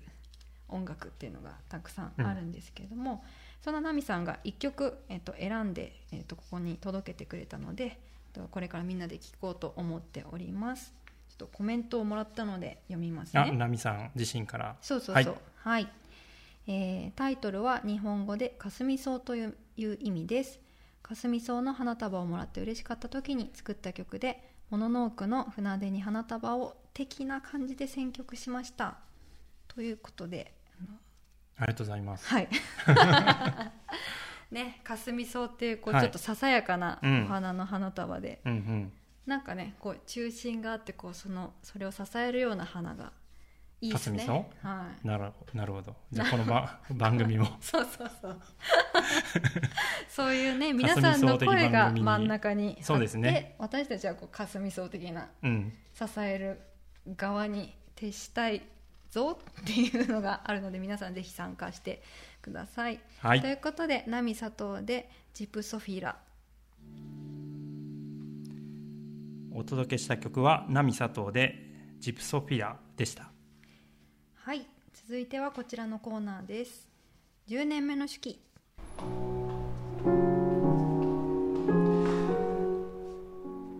現在アートサポート東北東京のウェブサイトで募集が始まっている10年目の手記、はい。えー、東日本大震災から10年の間にあったさまざまな体験の中で忘れられない忘れたくない、はい、覚えていたい出来事を記した手記を募集しています、はい、はいで、えー、募集した手記集まった手記は、はいはい、えー、ウェブサイトにそうですね、こう随時公開,、はい、はい、公開していきます。ということで、はい、そういうプロジェクトですね。はいはい、このラジオのこちらのコーナーでは、えっと、ご応募いただいた手記の中から毎月1本を選んで取り上げます、えー、特別選考委員である宮城,、えーと、宮城民話の会顧問であり民話裁縫者の小野和子さんのコメントを添えましてで俳優による朗読でご紹介します、えー、と朗読の演出は東京の劇団屋根裏ハイツの中村大地君です。はい、はい、ということですねえー、すでにね式の募集は始まって、ね、今日始まったんですよ。あ今日？今日始まった。はい今日始まったばっかり、ま、本も届いてませんけどね。いやそりゃそう,、そうですよね。はい、はい、ですが、えー、うん、募集始まってるんですけども、はい、えー、今日はね、えー、手紙を、うん、あ式を ごめんなさい手紙じゃない式を書いてみたいけれども、はい、えー、どう書いていいかわからない、ね、という方が具体的にちょっとイメージできるように、うんえー、ご紹介したい手記があるので、はい、えー、一本紹介していきたいと思います。そうですね。このコーナーを私一番やりたかった。おなるほど。瀬尾さん一押しの。一押しの。はい。はい。あのなのですごく嬉しいんですけれども、うんうん、今回、えーと、お届けするのは1995年の1月17日にですね阪神・淡路大震災が起きましたね、うん、であのそれ以来市民の被災体験をこう編纂して出版するという活活動を続けてきた阪神大震災を記録し続ける会という市民団体があるんですよ。うんなるほど。知ってます？なるほど。はい知ってます。うっすら知っております、はい、は知ってます、はい、はい、であのそのねえっ、ー、とその 手記、はい、その手記をね、えーと、震災の1年目から、うん、まあ、あの10年毎年毎年、えーと編纂してでそれを出版するという活動を高森和則さんという方がずっとやっていらっしゃったんですが、はい、それを現在は、えっと、姪っ子の高森純子さんが引き継いで、えっと、今もその記録し続ける会というのをやってるんですよ。うん、で、まあ、最初の活動和則さんがやってた活動は1年目から10年目で1回こう区切りが来るんですけれども、はい、その後震災20年目25年目で、えっと、また新たに手記集というか本を作られていて、はい、で今回は、えっと、この間のね3月に20震災から25年の時に出版した「筆跡を聞く、えー、手記執筆者の話」という本から手記を一編選んで、えっと、朗読をしてもらったのでそれをみんなで聞きたいなと思っております。はい、はい。あのこの手記をね書かれた方小西真紀子さんという方で、はい、あの震災でご自身の娘さんを亡くされたというあの経験をされた方なんですが、えっと、この手記集の1年目と10年目とあと 20, 20年目の節々のタイミングで執筆を続けていらっしゃるんですね。うん、でやっぱりこ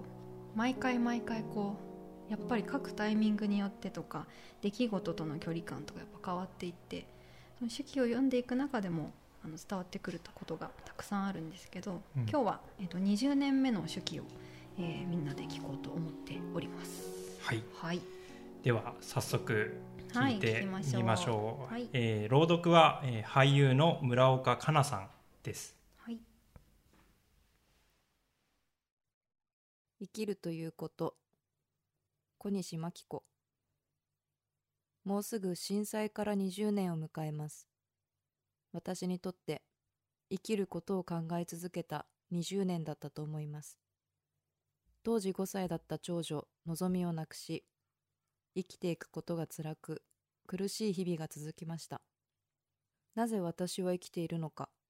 どうしてのぞみを助けてあげられなかったのか。そんな私が生きてこられたのは、次女、リナがいてくれたからです。当時1歳のリナを育てる。そして、のぞみのためにできることを探すことが生きる目的になっていました。手記を書き、取材を受け、防災の活動に参加しました。その中で多くの人たちと出会ったことは、私にも生きる意味と喜びを教えてくれました。私は亡くなったのぞみの誕生日を毎年祝っています。昔の人は亡くなったこの年を数えるなと言いますが、のぞみは確実に私の中で育っていきました。二十歳の誕生日、仏壇にお酒を備えて乾杯しました。娘はどんな女性になったでしょう？友達もたくさんいるでしょう？ひょっとしたら彼氏もいるのかもしれません。毎日家で食事をすることもないのでしょう？私はずっと続けてきた影膳をやめました。今は望みの好きなものを作った時と特別な時だけお供えしています。娘のリナは小学校の時何にでも頑張れる子で何をするのも全力でした。その陰にはお姉ちゃんの分まで頑張るという気持ちがあったのでしょう。中学校に入学した頃、祖父母に宛てた手紙の中に、頑張ることに疲れたと書いてあったそうです。その頃から震災の話はあまりしなくなりました。1月17日だけは、お姉ちゃんや亡くなった人たちのことを考える日と決めて追悼行事のお手伝いをしています。小さい頃は、お姉ちゃんのこと覚えてる？悲しい？と聞かれることがあったのですが、大人は私にどう答えてほしいのかわかる。でも、震災のこともお姉ちゃんのことも覚えていない。お姉ちゃんがいたらいいと思うし、いないのは悲しい。でもその時悲しかったのかわからない。と言っていました。リナはずっと目に見えない姉と生きてきたのです。思春期を迎え、親子喧嘩をすると、私が死ねばよかったんでしょと言うようになりました。本心でないことも分かっていても、私には辛く悲しい言葉でした。きっといろんな壁にぶつかり、苦しんでいたのだと思います。東日本大震災。リナはすぐに現地に行きたいと言いました。でも、混乱する中17歳の少女が行っても何もできないし迷惑になると必死で止めました。何もできないかもしれない。でも大切な人を亡くした人を抱きしめてあげることはできる。そして被災者に向けてメッセージを書き始めました。その中に自分を責めないでください。皆さんは一人ではありません。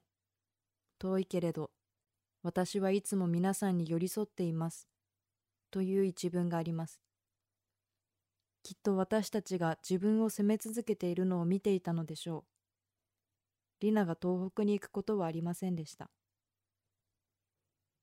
私は時々、一人の遺族の方とメールのやり取りをしています。当時の自分と重なります。私は無力ですが、聞くことはできます。同じような悲しみを持つ者として寄り添うことはできます。きっと娘も同じ気持ちなのだと思います。そんなリナも大学生になり、二十歳を迎えました。二十歳の誕生日の日、主人と私、祖父母のもとに感謝の手紙とプレゼントが届きました。手紙の中に、たくさんのありがとう、ごめんなさいを繰り返しながら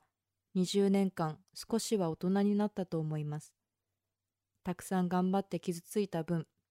好きなことをしてください。ママの娘に生まれてきてよかった、と書いてありました。本当に大人になりましたリナは生きていく強さと人の悲しみがわかる優しさを持っています留学も経験しまた一回り成長したようですそして今自分らしく生きていくために頑張っています。今年の1月17日私の書いた手記を朗読してくださった方がのぞみちゃんは今もこうして多くの方々に震災のことを伝え命の大切さを教えるお仕事をしていますよと言ってくださったと聞きました。嬉しかったです。のぞみはちゃんと生きています。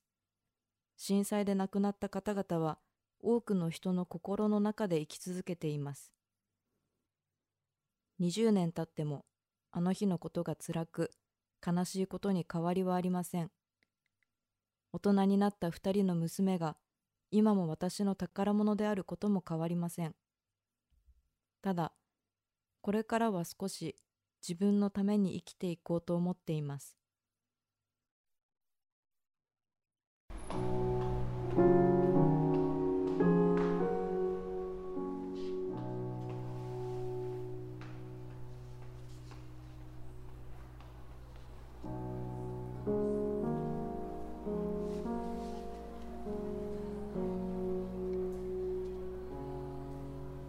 というわけで、えー、今手記を聞いていただきましたけど、はい、いかがだったですかね？そうですね。いやなんかあのなんていうんですか。まあまずすごくね良い、うん、良いっていう言い方もあれですけど、うんうん、すごくあのしんみりと聞かせていただいて、うん、であの一方でなんていうんですかね、うん、あのやっぱり報道とかね、うん、あの私とかも聞き書きみたいな形で人の話聞いて書かせていただくことあるんですけど、うんうんうん、でもその中で聞けないことってあるんですよね。うん、であの、まあ、人に問われて初めてこう言葉になることもある一方で多分ご自分の中ですごく大事な体験っていうのが、手記っていう手法にはあると思っていて。で多分多くの報道の場合は、うん、その亡くなられたのぞみさんの話を聞くと思うんですよ、うんうん、でも母親として生きていくという時にご家族と一緒にずっと暮らされていて、うん、で妹さんのりなさんの存在っていうのがすごく大きいわけですよね、うん、で姉と共に生きているりなさんがこう歩んできた道のりっていうのを横で見ながらこうそれを頼りにしながら多分生きていらっしゃった時間が長くあったと思うんですけど、うん、そのりなさんのことについて多分外の人なかなか問わないと思うんですよね、うん、でもそのりなさんのことについてこうりなさんを通してこうのぞみさんが見えてきたりとかっていうような手記の,、あのでご本人が書かないと絶対出てこない言葉だと思っていて、うん、なのでなんていうかなこの10年目の手記という企画の中で、あの皆さんにもその人を通してではなくて、うん、自分が書くことでしか出てこない言葉をこうやって書き続けていただいて、うん、たらいいなって私はまず思ってるんですね。なるほど。でそう、う。ん、でなんかそういう生活の中のそのすごくこうある種の大きな物語にならないような視点みたいなものの方が、もしかしたら他の隣の人とつながれる可能性があるような気がして、多分りなさんの気持ちがすごく伝わってくる人ってたくさんいたりする気がするんですよ。うんうん、でりなさんの母親である真紀子さんの気持ちであるとか、ですごく伝わるものもあると思うので、うん、なんかそういうささやかなことだと思うけど、あなたが書かない限り絶対出てこないことみたいなものをこうやってね書いていただきたいなと思ってあの今回村岡さんに読んでもらったという次第でございます。なるほど、はい、なんか今の話を聞いて、うんうん、あの仙台とか宮城でも NPO 法人20世紀アーカイブ仙台さんが、はいはい、えー、写真のアーカイブをしてましたけど、うん、あれも、うん、あのメディアとかそういうマスメディアとかが扱うものではなくで、そこでに暮らしてる人がスマホとかスマホとか身近なもので撮ってそれをこうそうですね、発信していくあの本当始まりのご飯って企画が有,、うん、有名というか、うん、ですけどあの最初に食べたもの、うん、震災後に最初に食べたものの写メから、みんなで対話をしようみたいな企画ですよね。うん。うんなんかそこにも通じるというか、うん。うん、あの普通普通って言ったらそういうニュース性のものだったら取り扱われないこぼれ落ちそうなものをなんか拾ってるというか、うん。うん、あの表現しているものになのかなっていうところはなんか少し似ている部分も多少あるのかな、うん、そうですね、うん、それは書くっていうのと取るっていうことまたちょっと違うかもしれないですけど、うんうんそう。だからあの被災という経験とか東日本大震災という経験であるとか、まあ、阪神の経験はものすごく特別なことだし、それを書きつけることすごく重要なんですけれども、うん、今10年という時間が経って、うん、でその間の10年ってもちろん被災を経験した後の体なんだけど同時にみんな必死に暮らしてた時間だと思うんですよね、うん、だから生活者としての視点っていうのが必ずあると思うんですよね、うん、そこで多分あの伝わることがあると思うので、うん、あの今回お読みしたのはあのお子さんをね亡くされたという、とても大変なご経験をされた方の手記なんですけれどもあの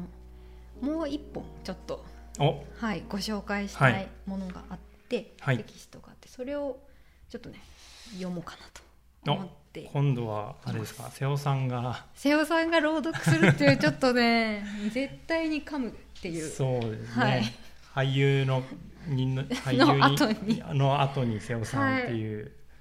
い。であのこのテキストは、うん、えっと、東日本大震災のことを書いてはいるんですけど、うん、震災当時小学校5年生だった女の人の手記なんですよ。うん、で、えっとしかも東京の出身で、その後もずっと東京にいるっていう人ででも彼女の中でやっぱ大きな経験としてあったっていう人がいて、なんかだからその当事者性みたいなものって、なんて被災の強弱とかいろいろあのっていうもので測られがちですけど遠く離れていてもずっと考えてる人もいるし今考えたい人もいるしっていうのの一一例というかその一人として思っています。はい、じゃあ。そうですね。じゃあ、はい、読みますね。はい、えっ、ー、と安富かなでさんの、えー、文章です。はい、ちょっと5分くらいかかりますけど。はい、皆さんお付き合いください。はい。すいません。はい。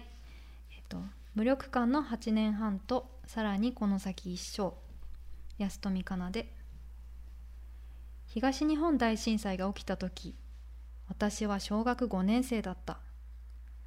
東京に住んでいたからいわゆる被災地を襲ったような大津波や火災や凄まじい地震は経験していないそれでも感じたことがないほどの強い揺れその後の物資不足や電力不足余震放射能などの現実に突然直面させられた。あの恐怖と衝撃は多分一生忘れない。そういう現実を直視させられたあの日から私が最も強く感じてきたのは無力感だと思う。当時の私はある意味守られるべき子供という役割を背負っていたと言える。何をするにも力と金と物資と時間その他すべてのものが手元にない。放射能も余震も何もかも分からず怯えているしかない。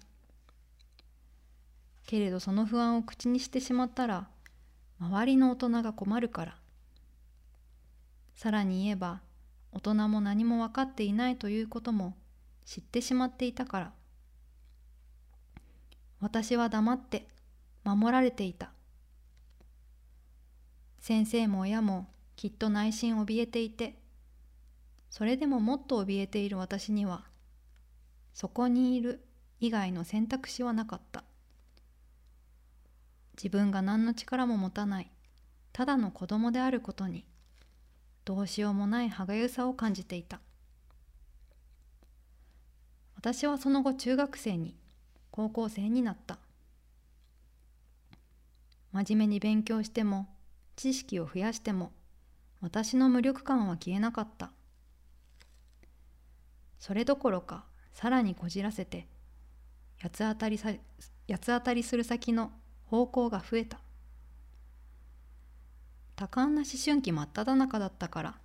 少し仕方のない面もある。その相手は例えば都合のいいことばかり言う政治家とか住民の意に沿っているのか怪しく見える復興策だとか全部忘れていく大人たちとかマスコミとか役人とかだった。いろいろなものの問題点が目についてでもそれをどうすることもできない自分にも苛立っていた。大学生になった今でもまだそれは治ってはいないけれど。高校生になってからは学校のプログラムで宮城県沿岸部を訪れるようになった。何代か前から始まって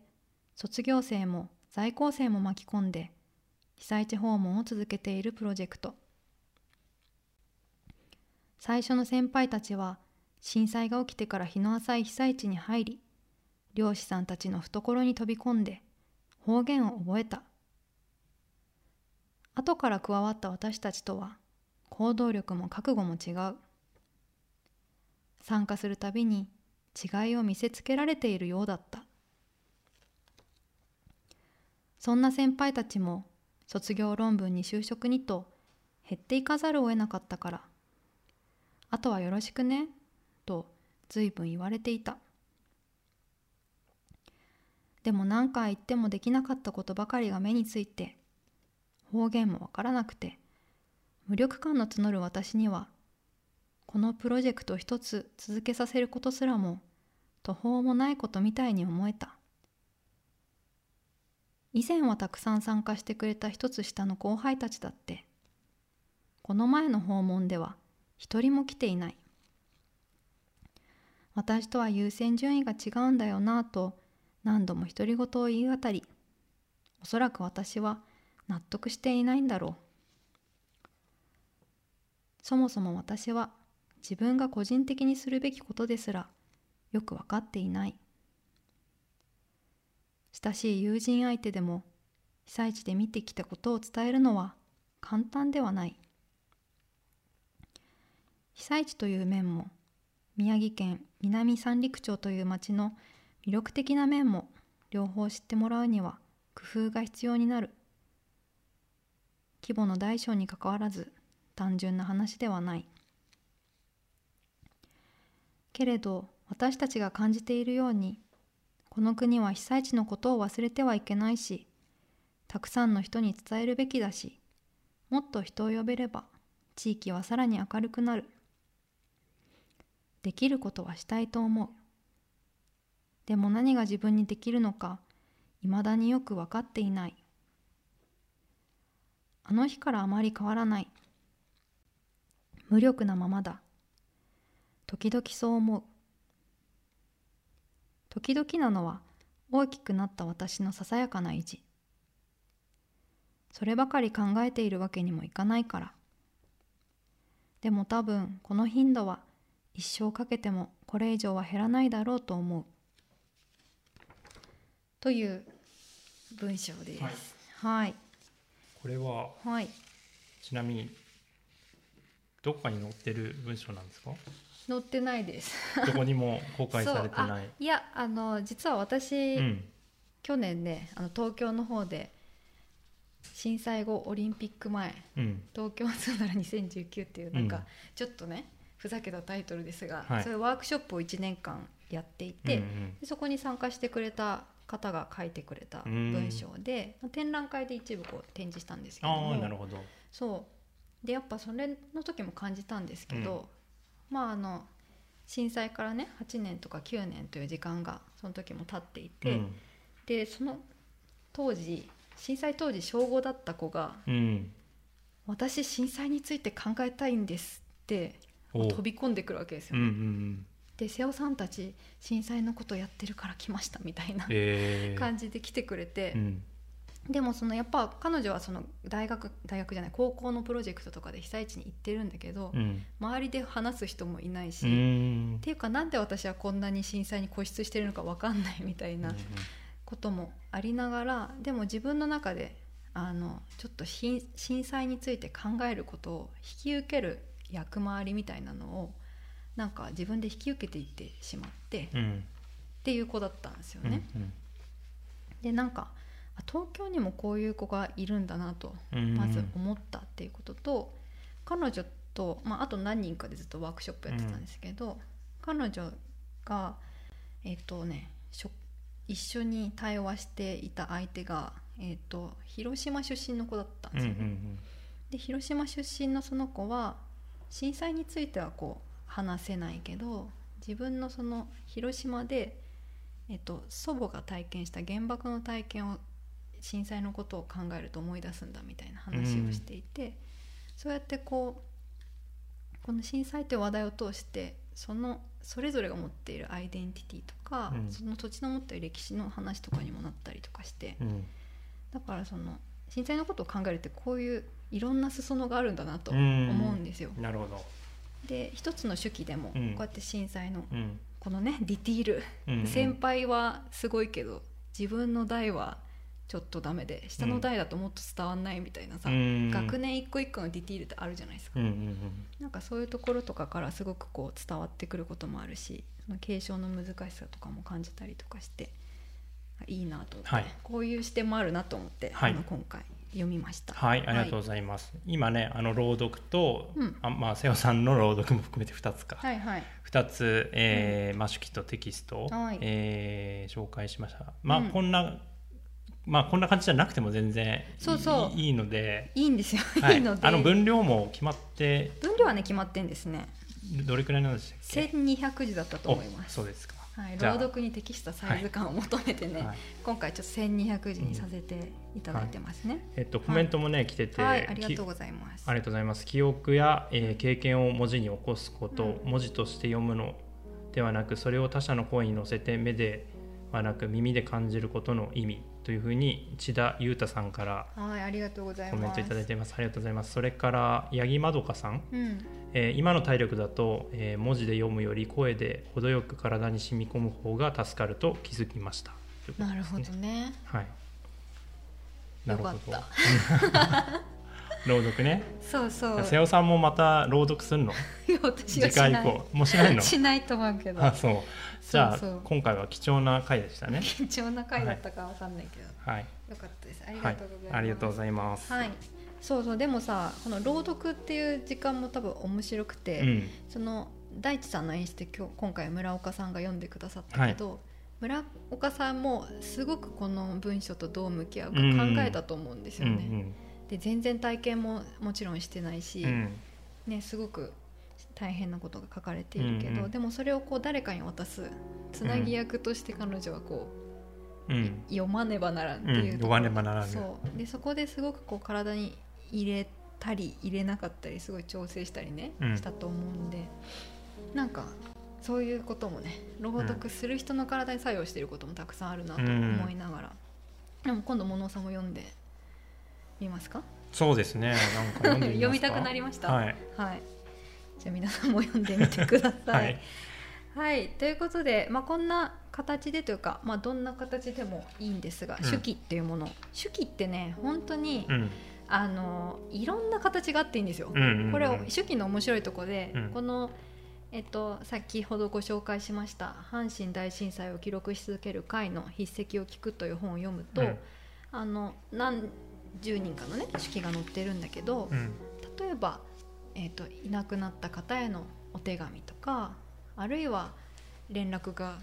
なかなかできない人へのメッセージとか、うん、そういう形式をとってるものもあるし本当に自分の日記みたいな形式の人もいるし、うん、あるいは、えっと、もっとメッセージに昇華したような物語のような形のものもあったりとかして何でも良いので、うん、はい、ぜひ書くということに一度今一度向き合っていただけたらなんか10年目という時間をそういうふうに過ごしていただけたらいいなというふうに思っております。はい、はい、であの最後に、えっと、このプロジェクト先ほどちょっと言いましたが特別選考委員に宮城民話の会の小野和子さんが入っていただいていてさらにこのプロジェクトを後ろでねずっと支えてくださっているのが実はこのさっきのね阪神の記録し続ける会の高森純子さんなんですよ、うん、なんで彼女たちからメッセージを今頂いているのでそれを代読したいね。はい、はい、と思っております。じゃちょっと読ませていただきますね、はい、小野さんからのメッセージを読みます東日本大震災から10年が経ちあちらこちらで復興の父音が響いています。変わっていくふるさとを見つめながら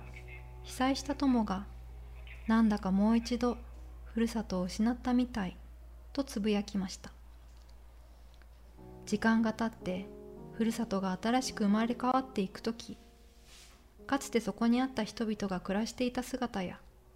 そこでのあなたの小さな思い出そんなことをふと書いてみませんか？そんな言葉がたまっていく時ふるさとはもう一度本当によみがえるのではないでしょうか？あなたの心にある言葉を待っています。はい、はい、ではいいですか？続いてはい、高森純子さんからのメッセージですね、はいえー、私は1995年に発災した阪神・淡路大震災の被災体験を綴る人々と活動を続けています。彼ら彼女らはかつての自分が書いたことを忘れてしまっているとしばしば口にします、うん、そしてかつての自分が書いた式を読み返すたびこんなことがあったのかこんなふうに思っていたのかと新たな発見があると言います、うん、あなたの体験を読者が待っていますそして未来のあなたが待っています。ぜひ手記執筆にチャレンジしてみてください。お待ちしています。はい。めっちゃ勇気出るはい、言葉ですね。はい。そうですね。あのこのね10年間っていう時間って先ほどまあ理性さんもちょっとだけ話してくださってましたけど被災地域だけでもさまざま変化があったじゃないですか本当にその避難所にいたいた時間もあったしその後こうしばらく復興工事を待ってるような時間もあったと思うんですよね草っぱらみたいだった時間があって、うん、その後復興工事でこう何？かさ上げが進んで土だらけになってた町があってでそうして今新しい町ができて暮らしが営みが始まっているみたいなことがあったと思うんですよね。でその都度その都度気持ちの変化もあったと思うし見ていた風景とか、うん、忘れたくないことあったと思うんですよ。であの私調べ、はい、瀬尾調べでは、はい、あの震災当時のことってすごく聞かれるし、うん、語れる、うん、語ることを繰り返していると思うんですけど、で一方で今の暮らしとか未来のことって今は話せるとこがある、でもその間の時間って結構みんな語れなかったりとか、抜けて忘れてしまうところがあると思うのであのその辺とかね例えば思い出して書いてみるっていうのも一個あるかなと思ったりしています。で、まあ、あるいはその10年目の今って今少し落ち着いてきたので例えば阪神の記憶に耳を傾けたり、まあ、震災のことを考えてるんだけどあ私のばあちゃんどうしてたかなとか、うん、まあ、あるいはこうコロナのことがあって人に会えないけど震災の時は会えたなとか、うん、なんかそういういろんな経験が混ざり合う時間だと思うので、うん、今のそのことについて書いていただいてもいいかなと思っております。はい、なので10年目の今にしか書けないこと忘れられない忘れたくない覚えていたい出来事を記した手記を書いていただきたいと思っています。はい、あの東日本大震災で被災を経験された方まあそれもいろんなあの経験があると思うんですがあるいはそうでないと思っている方でもあのぜひご参加いただきたいなと思っております。ということであの10年目の式の応募要項を改めてちょっと整理していきたいんですけど桃さんが言います。はい、はい、えー、10年目の式は、えー、どなたでもご応募いただくことができます。えー、式タイトルお名前、えー、式を書いた背景ご連絡先を添えてアートサポート東北東京のウェブサイトにある応募フォームからお送りください、はい、えー、時数などその他の詳細もウェブサイトでチェックすることができます、はい。えー、概要欄にリンクが貼ってあるのでそこからアクセスしてください。皆様からのご応募お待ちしております、はい。はい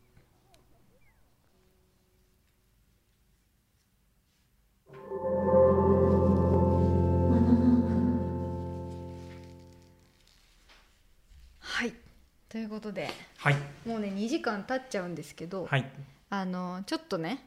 ちょっと伸びる。ちょっとだけね。そうそうそう。伸びますけどあのちょっともうちょっとお付き合いいただけると嬉しいです、はい、10分ぐらいかな伸びるの。10分ぐらいで収まるかな、はい、どうかなって感じですけど、はい、あとまああの ご容赦ください。はい、はい、てな感じで続いてのコーナーにいっちゃいますね。あその前にね高森さんからコメント来てるので読んでもいいですか、えっ、ー、と小西さんの手記読んでいただいて感謝です。そして小野さんの後にコメント読まれるのは荷が重いです。かっこ苦笑って言ってる。なるほど。そんなことないです。はい、はい、純子姉の言葉もお待ちしております。はい。はい。ということで続いてのコーナーに行きたいと思います。続いてのコーナー私のレコメンド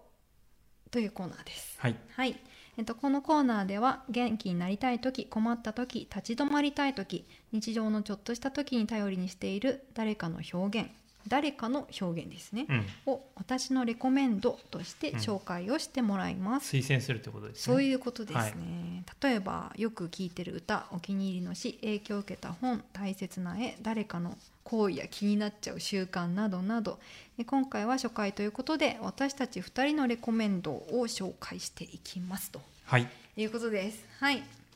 じゃあ小野さんからはい。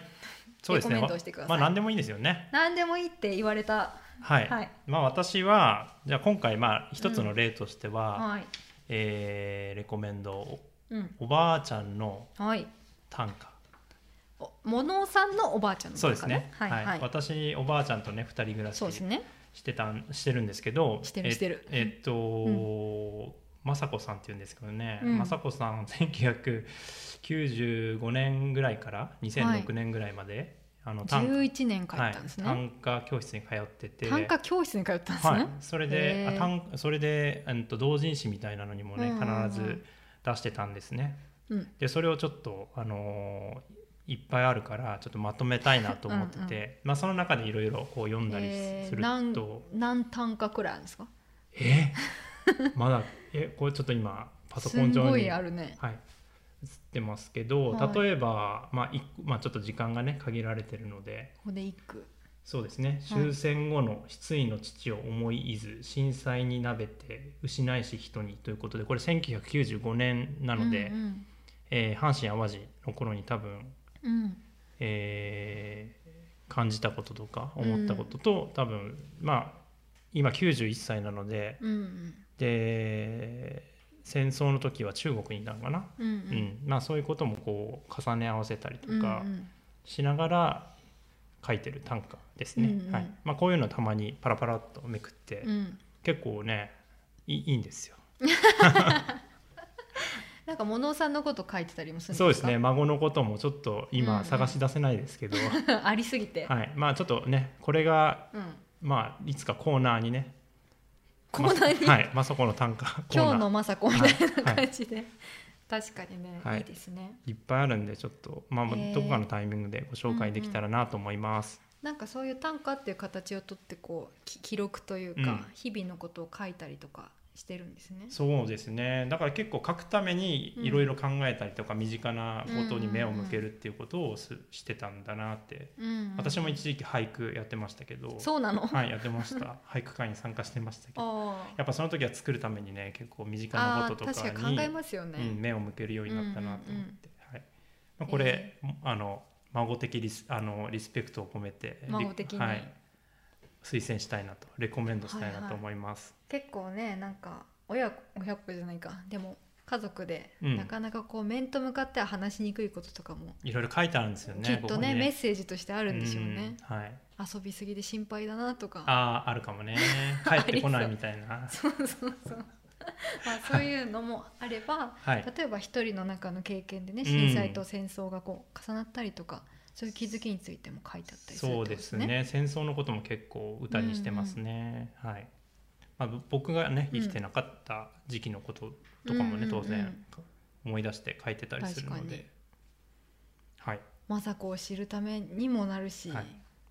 コミュニケーションにもなるし、はい、何かアウトプットができたらここでお知らせしたいと思いますモノノークで。はいはい。本にしたらそれを宣伝する時間もきっとあるでしょうね、はい、なるほど瀬尾さんは？私はねちょっと全然違う感じなんですけど、はいうん、私ね高校生の時から超大好きなバンドがあって、はい、アナログフィッシュって言うんですよ。知ってますか？知ってますよ。本当、うん、えー、嬉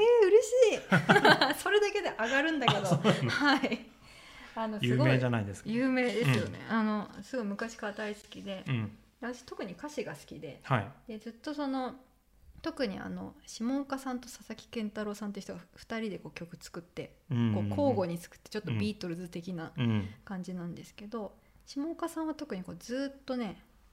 街の様子をこうちょっと俯瞰的に観察して書いてるみたいな感じがする人で、でこうちょっとこ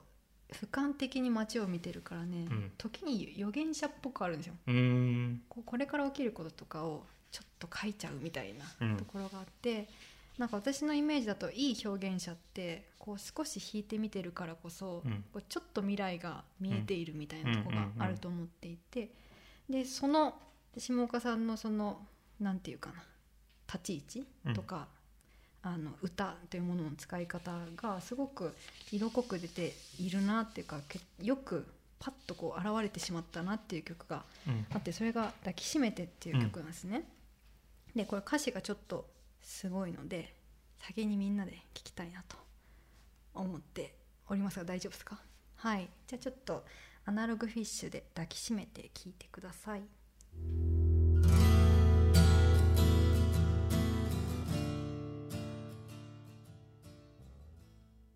はい。ということでアナログフィッシュで抱きしめてなんですけど、はい、この曲ねあのいつ作ったと思いますか？え？いつだろうな。これねあの、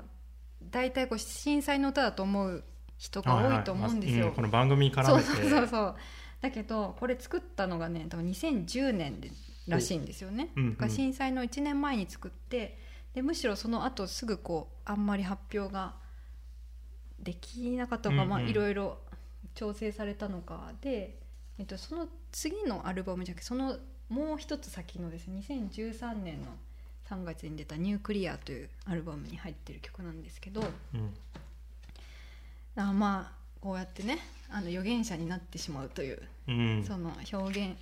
良い表現者ってそういうとこがあると思ってて、うん、で私東北に来てしまって、うん、で、まあ、アナログは東京にいるわけですよね。でもその東北に来てからこう車で移動することが多くてでずっとアルバム聴いてたんですけどで毎年彼のが出るたびにそのアルバムを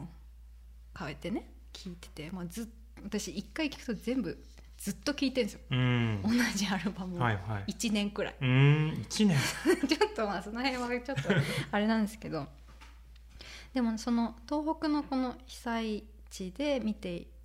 いる風景、うん、だから本当にこの被災して草っぱらみたいになってしまっている道とかね、うん、そのかさ上げ道路の間とかねなんかそういうとこを通りながらもアナログフィッシュの曲って同時代的にすごく感じてなんか置いてかれてる感じがしなかったんですよね、うんうん、その都市のスピードじゃなくて、うん、何か同時代にちゃんといるっていう感じがすごくして、めっちゃ支えられてたんですよ。なんか、瀬尾さんを形作ってる結構重要な そうです、ね、あのバンド？重要な感じがしますね。逆にアナログフィッシュの影響で今に 至ってんじゃないですか結構。そうかもしれない。もうね15年以上ずっとファンなんですけど。なるほど。でなんかそのこれインタビューでね下岡さんもか、うん、言ってたんですけどやっぱりその、これ被災地の曲なんですか？とか聞かれた時に、うん、そうじゃないんですよとか、うん、あるんですけどその震災の時に被災された方たちは本当は、まあ、いろんなね物資とかお金とかの支援があったけどでもそれよりもただただ抱きしめてほしかったんじゃないかなって思ったっていうことを言ってて、うんうん、肉体性のある行為がそこに必要だったんじゃないかって思ってこの曲は今も必要だと思って歌っているんだって話をまあ下岡さんがしてるんだけど、うんうん、今そのコロナの状況になってさ、うん、抱きしめられないじゃないですか、うんうん、急にはね、うん、知らない人抱きしめられなくなってきた時にでもなんか歌で抱きしめるみたいな。なんかそういう声で抱きしめるみたいな風に今聞こえてくるなと思っていて、うんうん、また予言だと思って。なるほど。やべえって。予言者アナログフィッシュ。そうなんですよ っていうので私はすごく大好きなバンドです、はい、これが、はい、そうか瀬尾さんのレコメンド、はい、超レコメンド。ちょっともううれなんかはい。感極まりすぎてうまくしゃべれないっていうくらい好きです、うんはい、こんな感じでね、まあ、あの短歌とか歌あの 何でもいいです、ね、でもいいし絵でもいいし誰かのやってる、はい、本でもいいし、うん、誰かのやってる行為習慣でもいいので、はい、えー、ぜひレコメンドを募集しております。はいえー、宛先は、えー、何回も出てきていますが、モノノークドットラジオ at gmail.com です、はい、YouTube の概要欄に、えー、リンクがありますので件名をレコメンド、としてお送りください、はい、えー、皆さんからのご応募をお待ちしております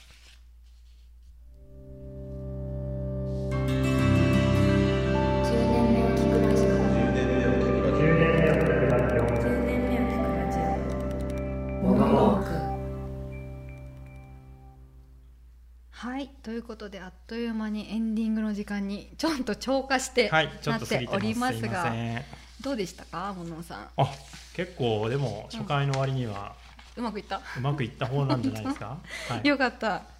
ちょっとね緊張してたけど、はい、まあまあ。瀬尾さんはどうでした？そうですね。なんかいっぱい喋りたいことがあったけど言ったのかどうかよくわからない。ちょっとねこの番組続くからそうそう、うん、今日で終わりじゃないから。ちょっとずつ言えばいいっていうことをねあの今 学んでおります。はい、はい。えーと、コメントもすみません。全部拾いきれてなかったですが、はい、ありがとうございます、はい、全部見てます。えーと、寺島さんからえーはい、文字を持たない人々の記録って惹かれるんですけど、うんうん、それを他の人に紹介しようとするとどうしても文字に頼ることになってしまってその魅力をどこまで伝えきれるかなと最近考えているところです、うん。うん、だそうです。確かにね。うん。確かにねとか私もさ人の話を聞いて書くってことをしているので、うん、そこで必ず落ちるものがあるんですよね、うんうんうん、でもまあこれ答えには全然ならないですけど、うん、それを読むという体験によってそれがまた生きたりとか、うん、あるいはこう声にねさっきみたいに朗読になることによってまた違う伝わり方がしたりするのでまあもちろん文字にするジレンマはありつつですけどね。なんかじゃあ一緒に考えましょう。そうですね、はい、考えていきましょう、ね、ありがとうございます。トライアルがあると思います、はい、小野さんからは「モノノークは道の国も似ているかな」はいはい。モノさんはモノ軍と関係あるのすごい2つの並べ方だ、まあ確かに道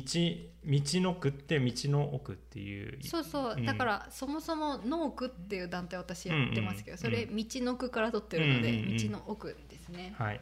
鋭い。モノ軍は関係あるんですか？物郡はね、物郡物町あるんですけどね、はいはい、物さん住んでないです一人えー、あなたは誰？わかんない。ちょっとリサーチに行ったんだけど、はいはい、でこう村人とかに第一町民とかに「物さんいますか?」って言ったら、うんいやいないねっていう感じで。そんなすぐ諦めない方がいいんじゃない？何回師匠とかにも行って「はい、いないんだ、はい、いますか?」って言ったら「いやいないと思います」ってじゃあどこかのから来たもの、ね、そうですね。30人ぐらいしかいないんですよ。あそんな少ないんだ、うん、だからほぼ親戚超身近な。へえじゃあ。なんかちょっと生存していけるのかっていうのがありますね。サバイブしましょう。はい、はいあとは、まあ、あと、物さんへの応援メッセージも。そうですよ、はい、物さんにばっかり 応援が来て羨ましいですけど。はい、さんも応援してあげてください、ぜひ。頑張ってます、今日。言わなくていいですからね。いいんですはい、物くん活躍してるんだな、ありがとうございます。物さんの声いいなとかいろいろ書いてありますね。そうですね。ありがとうございます。くそ、私もいい声になりたい。いや、大丈夫、大丈夫、いいと思いますよ。くそ余裕じゃないか、はい、ぜひ瀬尾さんへの応援メッセージお待ちしてます、ね、はい、ありがとうございます。ということであの時間もね、なかなか来てしまったので改めて今募集しているコーナーを整理していきたいと思います。はい、はい、えー、1つ目が10年目の式、はい、これ瀬尾さん一押し？一押しの はい。えー、東日本大震災から10年目となる今年までのさまざまな体験の中で皆様にとって、えー、忘れられないこと覚えていたいことなどを手記の形にで募集をしています。はい、はい、そうですね。えっと、こちらはアートサポート東北東京のウェブサイトよりご応募ください、はい、リンクが YouTube の概要欄にも載っています。はい、はい、それからいっぱいあるからね。もう一つ、はい、はい、もう一つがですね、私のレコメンド、はい、先ほどの、ね、はい、熱くアナロアナログフィッシュを語った瀬尾さんですが、いやもう本当ありがとうございます。はい、はい、えー、元気になりたい時、困った時、立ち止まりたい時、日常のちょっとした時に頼りにしている誰かの表現をレコメンドする。はい、えー、私のレコメンドコーナー、えー、はい、コロナ禍の今世界各地の状況をお電話でお届けする「世界の今日」の出演希望者も受け付けております。はい、ということで三つですね。はい、お願いします。はい。そしてねまだまだあるんですか？まだお願いしたいことがあって申し訳ないんですけど、はい、じゃあ手短に。はい、手短にね言うと、えっと私がちょっとどうしてもやりたいことがあって、それはあのこれから私震災の当時子供だった人たちのお話を伺いたいなと思っています。うん、あのさっき10年目の式で安富さんのお話を読ませていただいたんですけれどもあの、多感だった時代にコメントあコメントじゃないやすいませんあの子供だったゆえに、えーと、いろんな影響をね強く受けた人っていうのがいると思うんですよ。でそれ被災地でもそうだしそうでない場所でもそうだと思うんですね。で全国にいると思うので、えっと、そういう方々に震災当時子供だった人たちなのでで小学生4 5 3 4 5 6、うん中1中2くらいだった子たちのお話をちょっと改めて聞かせていただきたいなと思っていて、うん、でそれ聞いたお話を私の方で書き起こしさせていただいてあのまた朗読でご紹介したいなというふうに思っています。あの気軽な気持ちでいいので我こそはという方とかあとこの私の子供いいですよとかね、うん、あの親戚のこの子いけますよとか なんかいろいろあると思うので、うん、ぜひご連絡いただければと思います。とこのコーナー名は「子供だった私は」というコーナーにしたいと思っています。子供だった私は。はい、はい、です。了解です。以上でございます。はい、はい。えー、あとね番組全体への感想とか、うん、えーはい、ご意見もいただければと思います。それもあの、うん、G メールの方に、はい、えー、送ってください。はい。はい。えっ、ー、とあ、うん、ちゃんと来てますね。フォローされた感じでいい声ですよってこれ。これ瀬尾さんに向けてのメッセージ。これで物尾さんだったらやば い。ありがとうございます、ともう一個冬子さんから。夜に聞く穏やかな雰囲気のラジオ。いいですね、えー、密かにたゆた音楽も素敵でした。って。よかったです。ありがとうございます。ありがとうございますということで本日は第0回という形で放送をお届けしてきました。次回がやっと第1回というこれが1回目じゃないんですね。今はねみんなで助走しているっていうような感じで、はい、あのやってみた。はい、はい、これからねもう一度リラックスしながらお互いにやっていきましょうね。はい頑張りましょう、はい、はい、ということでいよいよ第1回が次回ですね。放送は7月の25日。ちょっと時間が空くんですけれども約1か月後の、えー、7月25日土曜日の21時から、えっと、またこの YouTube チャンネルからお届けします。で、えっと、ちょっとですねこのライブ配信の、えっと、音はこのなんつうこのアドレスはですね一回こう非公開になってちょっと編集をして再アップしてっていう形でアーカイブを、うん、あのお聞きいただく形になるのでぜひチャンネル登録をお願いします。そのアップロードされたりとかあとこの時に放送があるよっていうリマインドが、えーと、行くようになると思うので皆さんポチッとチャンネル登録をお願いいたします。はい、はい、ということでね本当に皆さん遅くまでお聞きいただいてありがとうございました。ありがとうございました、はい、ということでまとめ。うん。はい。はい。それでは、えっと、10年目を聞くラジオもののくこれからね9か月間、はい、頑張って頑張りましょう、はい、やっていきますので、ね、ゆるく10年目をみんなで記録したり話し合ったりしていけたらなと思っております。どうぞよろしくお願いいたします。はい、はい、お相手は瀬尾夏美と物尾一茂でした、はい、では、えー、次回7月25日にお会いしましょう。さようなら、さようなら